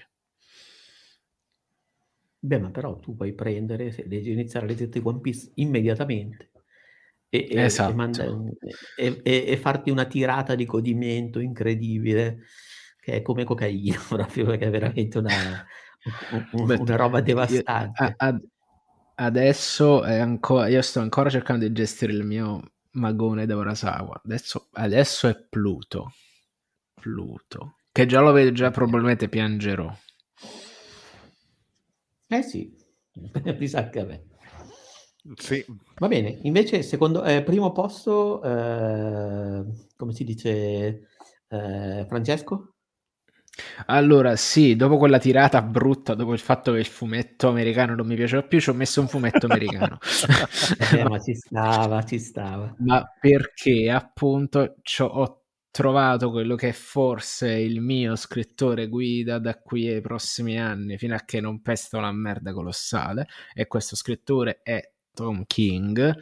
E Tom King eh, ha tirato fuori quello che doveva effettivamente, quello che avrebbe voluto fare fin da subito col suo arco di Batman e Catwoman, ovvero una storia che parlasse di questi due personaggi e del loro rapporto senza le ingerenze esterne di altri personaggi, altre, la, altre linee, senza che ormai è chiaro, e lo hanno capito anche in DC, la cosa che fa meglio sono le serie limitate. Sulle serie limitate Tom King è imbattibile perché ha quell'approfondimento c'ha quelle caratterizzazioni, c'ha quelle trame che sono anche nemmeno tanto lineari, ma bene incasellate, ben eh, sviluppate, che non ti prendono mai in giro, anche se magari non brillano poi chissà per quanta complessità di fondo, ma che diventano complesse attraverso le caratterizzazioni dei personaggi. E tutto quello che la sua run su Batman non è stato, lo è invece la sua miniserie Batman Catwoman. È semplicemente bellissima perché approf- ci sono prima di tutto tre linee temporali che sono tre momenti diversi del rapporto tra Batman e Catwoman. E, e, e tra l'altro è molto divertente perché sono tutti quanti con- connotati da un elementi del costume di Selina Kyle che sono diversi, c'è quello tutto quanto nero, molto simile a quello del secondo team film di Barton, uh, ce n'è uno più simile invece uscito dentro, uh, uh, dentro la storia di, Lo- di Loeb e, e, Jim Lee che era a Batman Ash e poi ce n'è uno invece dove si vede una Selina Kyle anziana perché Batman è morto. Quindi è uh, bellissimo. Attraverso questi tre momenti della loro vita viene specificato il loro rapporto, il rapporto con la figlia di Bruce Wayne che ha preso il mantello di Batman perché a tutti gli effetti è Batman e anche se una donna è Batman, cioè non, non, è mai detto come si chiama questo personaggio, no? non lo chiamano Batgirl perché sarebbe riduttivo, ma non è manco Batwoman perché Batwoman è un altro personaggio, è Batman così. Ed è molto bello perché secondo me a livello di... oltre alle sceneggiature che secondo me sono ottime, è un po' disorientante lo sfasamento temporale all'inizio perché non capisci bene cosa è prima e cosa è dopo e cosa stai guardando, ma secondo me è voluto questa cosa perché vuole raccontarti il, il rapporto più che la serie degli eventi. Cioè, la serie degli eventi è dettata dal susseguirsi dei numeri, non da quello che c'è prima o quello che c'è dopo. Il montaggio tra i vari disegni che sfruttano questa cosa è molto intelligente e es- esce fuori una splendida Catwoman, secondo me molto più matura, meno impulsiva, che fa secondo me delle riflessioni intelligenti sul, sul personaggio di Batman, sul fatto che sostanzialmente lui abbia sempre, sempre, sempre posto delle maschere al fatto, cioè lui non ammetteva di essere un brav'uomo in pratica e quindi si ammantava di questo fatto per gestirlo così, mentre lei effettivamente era costantemente una criminale. Uh, c'è tra l'altro una serie di splendide risoluzioni che penso non siano canon, anche se sarebbe stato divertente fossero canon, perché tipo ci sta il brutale omicidio gio- di un anziano Joker da parte di un'anziana Selina Kyle. E, e, ci sta poi nello speciale natalizio ci sta effettivamente si vede come muore Batman a causa di un avvelenamento del dottor Phosphorus che fa venire il cancro e come muore Selina Kyle anziana in un vicolo come se fosse appunto il personaggio della, della madre di Bruce quindi o anche, o anche come la, una generica gattara. O anche come una generica gattara. Detto per me è assurdo. E, cioè, è veramente bellissimo. È disegnato in maniera incredibile. Uh, detto, è, è... Allora, quando ce l'ha avuto la serie in mano, non, non ce l'ha fatta a fare un lavoro così bello, secondo me. Perché tutta quella trama che era chiaramente quello che voleva raccontare, il fatto del matrimonio di Batman e Catwoman, era sempre tirato sotto altri fatti. Quindi quella che era la sua capacità di raccontare l'umanità, come ha fatto con Mr. Miracle, come ha fatto con i visioni, con i visione anzi, um, non uscivano. Sempre perché appunto ingabbiati in quella cosa seriale che sviliva la storia che voleva raccontare questo ci mette una pezza a tutto. Letto, fatto, non dico che ci ho fatto pace perché poi ci ho sempre avuto una grandissima stima di suo, sua come scrittore perché ho letto mentre, il Bat, cioè, mentre leggevo Batman di Tom King mi, mi, girava il cazzo tremendamente però ho detto no dai, dacci un'altra possibilità leggiti altra roba sua leggiti le miniserie ed effettivamente è vero le miniserie sono completamente su un altro livello. Quindi qualsiasi... Cioè, cioè, eh, questo sempre a ribadire il fatto che le miniserie funzionano meglio delle serie regolari e che in DC fanno molto meglio le miniserie delle serie regolari che poi si intrecciano, si fanno e tutti quei casini brutti che sono tipici dell'editoria americana. Uh, fatto ciò, uh, detto ciò, lo, lo straconsiglio, ma soprattutto consiglio le, le, cose di Tom King anche a chi non legge fumetti normalmente, perché anche se tu i personaggi non li conosci, comunque c'è qualcosa che hanno qualcosa da dire. Cioè, ma adesso ci, tengo, ci, ho, ci ho stampate in fronte le immagini di, del rapporto bellissimo tra, tra Big Barda e, e Mr. Miracle nella miniserie dedicata a loro e, cioè, è proprio il suo raccontare di rapporti tra, tra supereroi. E quindi, cioè, anche queste cose, tipo uh, le scenette tipo Slice of Life di, uh, del doppio appuntamento tra Batman e Catwoman e Supergirl e Lois Lane che tipo ci sono le gag con i superpoteri di Superman, c'è sta tipo la festa di Halloween dove si scambiano i costumi, cioè ci sono una serie di cazzate che però sono raccontate con una delicatezza e con una leggerezza e comunque quella delicatezza e leggerezza ti racconta il rapporto tra i personaggi come non esce in mano a nessun altro. Quindi per me è bellissimo e l'ho trovato appunto al primo posto soltanto perché è chiusa, vabbè, ma e poi perché è, è, veramente commovente. Cioè, l'unica differenza ho detto che ho preferito mettere questa al primo posto rispetto ad Asadoro è che Batman Catwoman è finito e quindi tipo lo trovate in volume o due volumi, un fatto del genere. E poi appunto perché Tom King è quello che mi fa effettivamente avere pi- piacere di leggere fumetto americano ancora adesso, che, mi sta, che, che normalmente mi riempie le palle. Ecco. Va bene, quindi siamo arrivati all'ultima prima posizione, che è quella eh, misteriosa. A questo punto non so cosa aspettarmi. Ed, ed è quindi onore mio chiudere questa scalata verso i top fumetti del 2022 secondo un prestigioso sito di critica.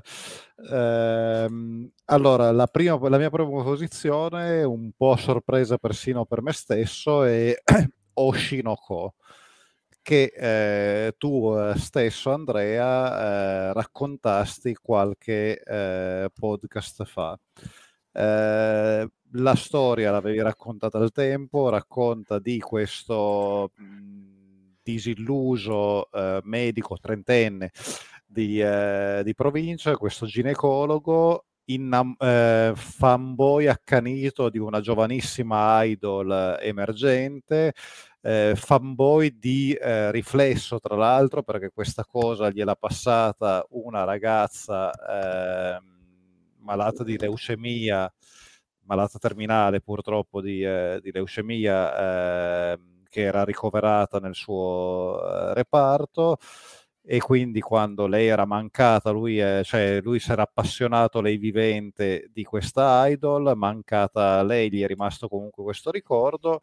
A un certo punto si presenta l'idol in persona perché incinta, cioè quella cosa che un idol non dovrebbe mai eh, fare, perché le idol, ricordiamolo, devono restare pure e... Eh, illibate per essere sostanzialmente le amanti di tutto il loro pubblico.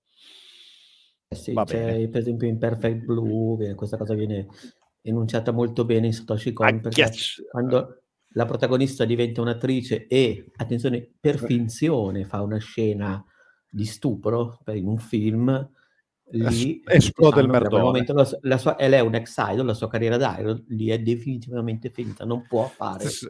questa cosa. Già, Già il, la cartina al tornasole era stata la, il servizio di eh, nudo, soft, eh, sì, sì, sì. Eh, sì, pose. Che, che, che, però viene dopo. Cioè, prima c'è la scena di stupro, poi c'è la cosa. Eh, entro nel merito perché l'ho visto ieri sera. E ah, ok. Allora, no. sì, sì, però, allora... È, è, però è, sono le due cose che la compromettono che compromettono, che sì, sì che stroncano, ma soprattutto che fanno poi appunto esplodere il, il merdone, appunto.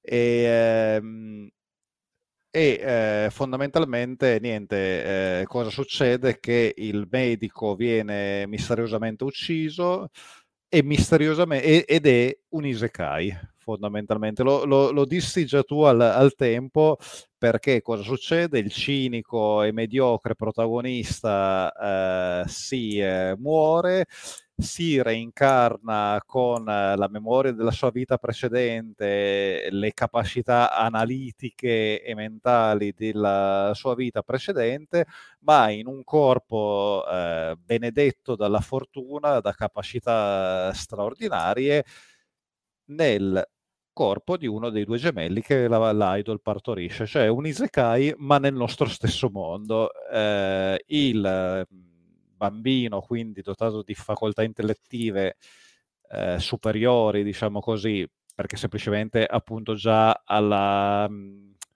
diciamo così, alla testa di un, di un trentenne e la sua gemella, che anche lei è una reincarnata, sono quindi figli di questa idol che, eh, come dice un produttore, riesce a rendere eh, verità la bugia, cioè una, eh, il suo talento è, come idol è infinito, lei riesce veramente a convincere tutti quelli che la guardano di essere amati da lei e di, eh, di, di, di amarli eh, i eh, bambini cominciano a crescere in questo paradiso in cui sono a, a perenne intimo contatto con eh, la, la, eh, la, loro dea, perché anche l'altra incarnata, guarda caso, era una grandissima fan di questa idol.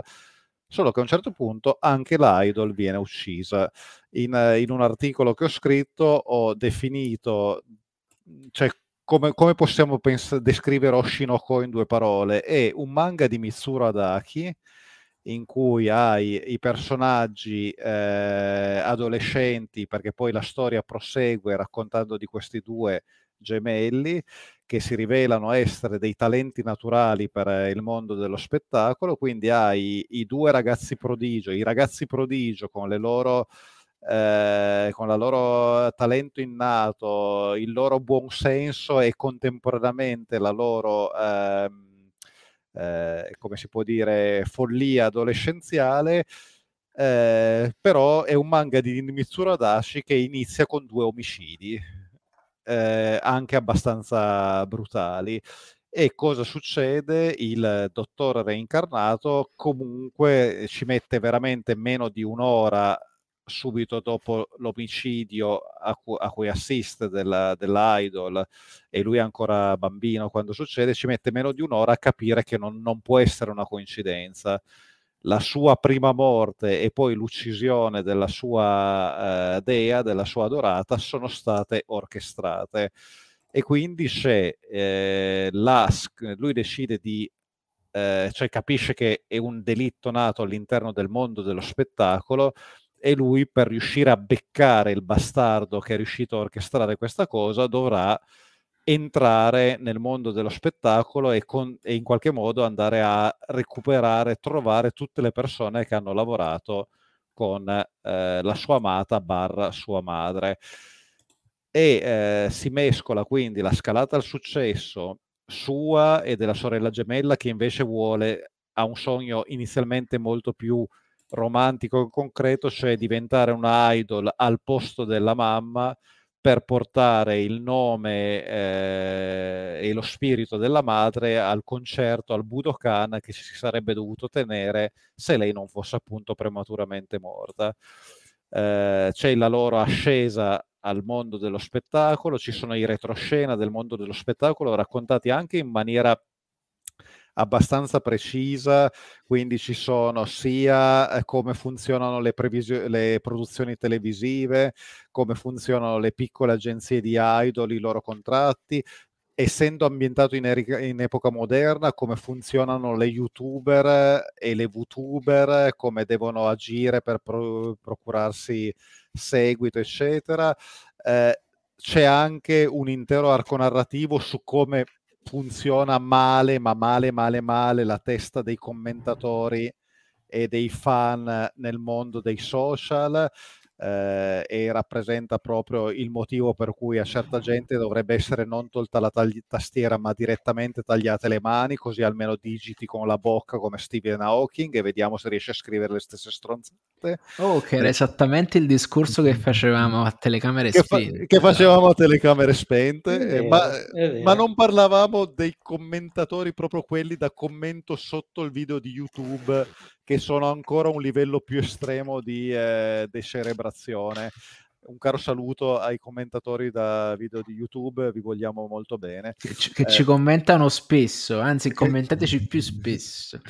Comunque... Sì, eh... È incredibile, è vero, come in questa serie, tanto sono contento che l'hai nominata perché eh, alla fine hai scelto due, siamo, hai differito, hai messo in classifica due robe di cui ho fatto fatica a tenere fuori io, quindi sono sono contento effettivamente è, è, è, una roba che sembra che ci sia dentro di tutto, in realtà è incredibilmente concisa, nonostante tutto, sì.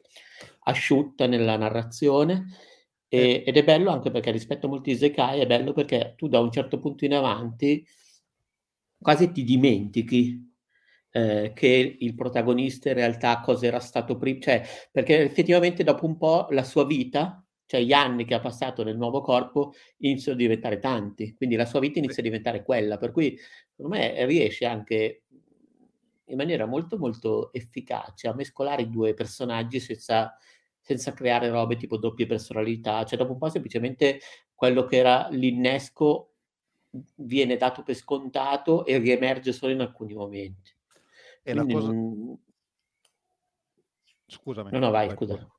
No, la cosa bella è che quando riemerge è sempre una mazzata, cioè ti mette proprio, cioè quando vengono coinvolti, perché poi alla fine chiaramente il cast si va ad arricchire, quindi c'è la ehm, eh, produttrice eh, della madre che diventa, che eh, aveva agito in veste di eh, ufficialmente madre adottiva dei due gemelli perché non si poteva dire che appunto la idol aveva avuto i figli, anche perché dettaglio che ho trascurato di dire, era minorenne quando li ha concepiti, quindi c'è qualcuno che ha fatto sesso e ha messo incinta una minorenne nel mondo dello spettacolo e quindi la cosa era rimasta nascosta, eccetera. Lei è diventata poi effettivamente la madre dei due ed è una bravissima persona che cerca di eh, assecondare le loro eh, capacità perché ne percepisce il talento, ma contemporaneamente di proteggerli. Ci sono il vecchio produttore che si è ritirato, ci sono i nuovi talenti emergenti dello spettacolo, dalla ragazzina prodigio eh, che faceva le pubblicità da bambina e che adesso ha delle difficoltà perché tutti si ricordano di lei da bambina e pensano che ormai si sia già bruciata, altra cosa molto tipica del mondo dello spettacolo, e invece la giovane attrice di teatro eh, quasi psicopatica nel momento in cui riesce a, eh, co- con un intuito quasi soprannaturale nel entrare in sintonia con i personaggi, che quindi arriva a capire cosa è successo solo per perché a un certo punto si vuole immedesimare nel personaggio di Ayoshino, cioè la madre morta, e comincia a capire che co- cioè riesce a capire per puro intuito cosa è veramente successo e quindi ricompare il, il, peccato originale, la macchia del passato e tutte le volte che compare tutto il tono leggero, tutta questa cosa svagata che va un po' magari a ehm, deviare nel dramma quando appunto si mette di mezzo il lato un po' meno pulito del mondo dello spettacolo, invece lì proprio la, la, il puzzo di fogna salta fuori for- fortissimo e i personaggi ne vengono appunto è come un manga di Mitsuradaki in cui cazzo ci sono stati due omicidi all'inizio, non lo puoi dimenticare quello. E poi, eh, e questa è la, è la sua potenza eh, narrativa. L'unico difetto che gli trovo, ma che comunque non è riuscito a farmelo, è che nel narrare il mondo dello spettacolo giapponese mh, ne descrive i meccanismi, quindi c'è anche quello che si diceva prima, la mangaka che ha ceduto i diritti del, del suo manga di enorme successo ma ha posto delle condizioni e eh, vuole, eh, eh, e vuole che venga rispettata l'opera originale, quindi succede un puttanaio e c'è il rischio che vada tutto in aria, eccetera, eccetera. C'è tutte queste cose. L'unica cosa un pochettino che gli si può perdonare è che la critica è un pochettino al, al mondo dello spettacolo come meccanismi è un pochettino all'acqua di rose, cioè alla fine anche quando i produttori eh, fanno la porcata, in fondo in fondo eh, dovevano comunque lavorare, poveri, eh, povere stelle, e quindi poi in qualche modo la si aggiusta, finisce, ecco, quando si creano quelle situazioni in cui dici no, qua siamo vicini veramente al dovresti essere licenziato a calci e lavorare come commesso al McDonald's per il resto della tua vita, la si risolve un po' a tarlucce vino. Però non è comunque un'opera di, eh, di denuncia, è un'opera di intrattenimento, è un gran bel giallo che ha un aspetto paradossale di viaggio nel tempo in avanti, c'è, c'è, questa cosa per cui sembra per certi versi Erased, in cui il protagonista eh, eh, adulto è nel corpo di un bambino e deve risolvere un giallo, ma al contrario di Erased, in cui tornava nel passato negli anni Ottanta, qua la cosa prosegue verso il futuro, anche se l'investigazione chiaramente va a, all'indietro, cioè si deve andare a ricostruire che cacchio è successo eh, 14 eh, anni prima. E eh, il, come hai detto tu, la narrazione è estremamente concisa, asciutta, mirata, cioè tutti gli eventi fluiscono senza grasso superfluo e proprio per questo eh, alla fine per quanto mi ha preso, per come l'ho letteralmente divorato, eh, ho deciso che superava pure la locura di eh, Dandadan e quindi a dicembre proprio su, sullo strappo finale, sul rettilineo... Esattamente, sul, sul, rettilineo dell'arrivo, sorpa- eh, ingresso a destra all'ultima curva, sorpasso in, eh, interno all'ultima curva e eh, stacco al photo finish.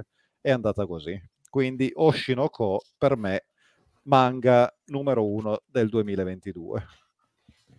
Comunque voglio leggere tutto. Mentre eh, stavi finendo di parlare... Io voglio recuperare però, però, visto che è stata una classifica perché non c'era Alessandro, quindi è stata dominata dai manga, secondo me Francesco è quello che, che, è rimasto con più roba che ha voglia di leggere. Allora, io ho preso uno di questi bigliettini, sempre le mie, le mie cose analogiche, ho preso uno di questi bigliettini ho scritto tipo tutti i manga che, abbiate, che avete detto e anche qualcuno citato parallelamente, tipo Xenon e mo stavo vedendo questo Erased e, e penso che eh, questa roba mi devasta se penso che devo prendere non, e la cosa veramente mi devasta è che non riuscirò mai a leggerli tutti. E, e, e poi ci sono anche i film, le serie, i videogiochi, cioè la vita, il tempo, è quello che è eh. Allora, tra l'altro, eh, mo ci vuole, qua ci sta il trick, perché dovendomi operare al ginocchio dovrei restare fermo per un po' per qualche motivo e quindi sono tipo pieno di libri tra cui tipo i meravigliosi libri di architettura questa roba così e, ehm, però altra cosa parallelamente su, sul computer c'ho proprio Perfect Blue perché avevo deciso di iniziare a guardarmi la roba di quel regista là allora, ti dico due cose. Eh, allora, oltre Dai. al fatto che la tua classifica a me serve tantissimo perché al netto di Asadora che prendo, gli altri eh, quattro titoli cercherò di farli comprare al mio amico Andrea che mi eh, presta le cose in settore italiano barra comics. Eh, ciao Andrea se stai ascoltando. Ehm, eh, Perfect Blue, figata senza senso, guardalo veramente a scatola chiusa. Erased prendilo assolutamente, tanto sono otto, agi, otto agili volumi più un 9 che è il cosa è successo dopo o durante, quindi nove agili volumi ed è una storia veramente fighissima di uno degli autori che apprezzo di più, il Kei Sambe di cui abbiamo già parlato eh, parecchie volte.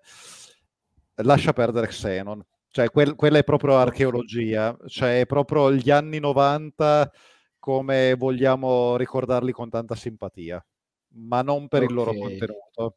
Vogliamo ricordarli per le loro, ehm, eh, per, per, le loro camicie grunge, eh, eh, ma, ma, ma, non, ma, non, per molto altro, ecco. Okay. Quindi no, se non lascia, lascia, sta, lascia sta, fidete. Anche perché tra l'altro è incompleto. Quindi... Ah, meglio ancora. Cioè, cioè, se, è un comple- se è incompleto ci sarà un motivo. Va bene, ragazzi, eh... direi che è tutto.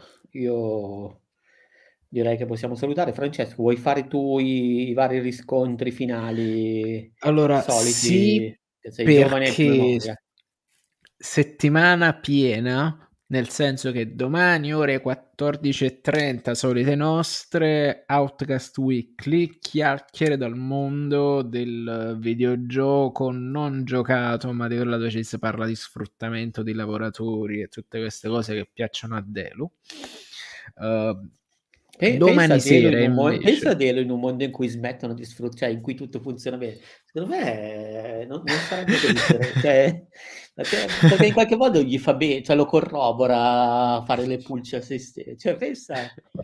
È giusto, è giusto. non come quelli di cui parlavamo prima, tra l'altro. Esatto. Domani sera abbiamo il retro, pop, il retro Outcast dedicato al cabinato di Willow, che mi vede il, grande, il mio grande ritorno nella sezione retro gaming di Outcast, quindi è una roba importante.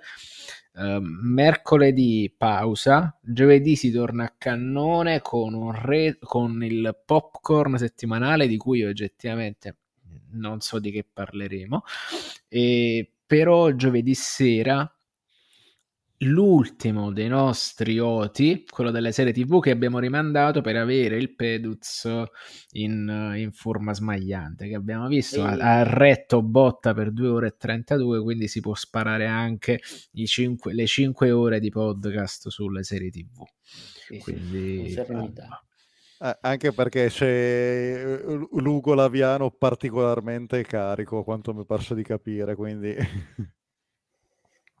Sì, per, per le serie facciamo, facciamo il salto, anche là sarà divertente.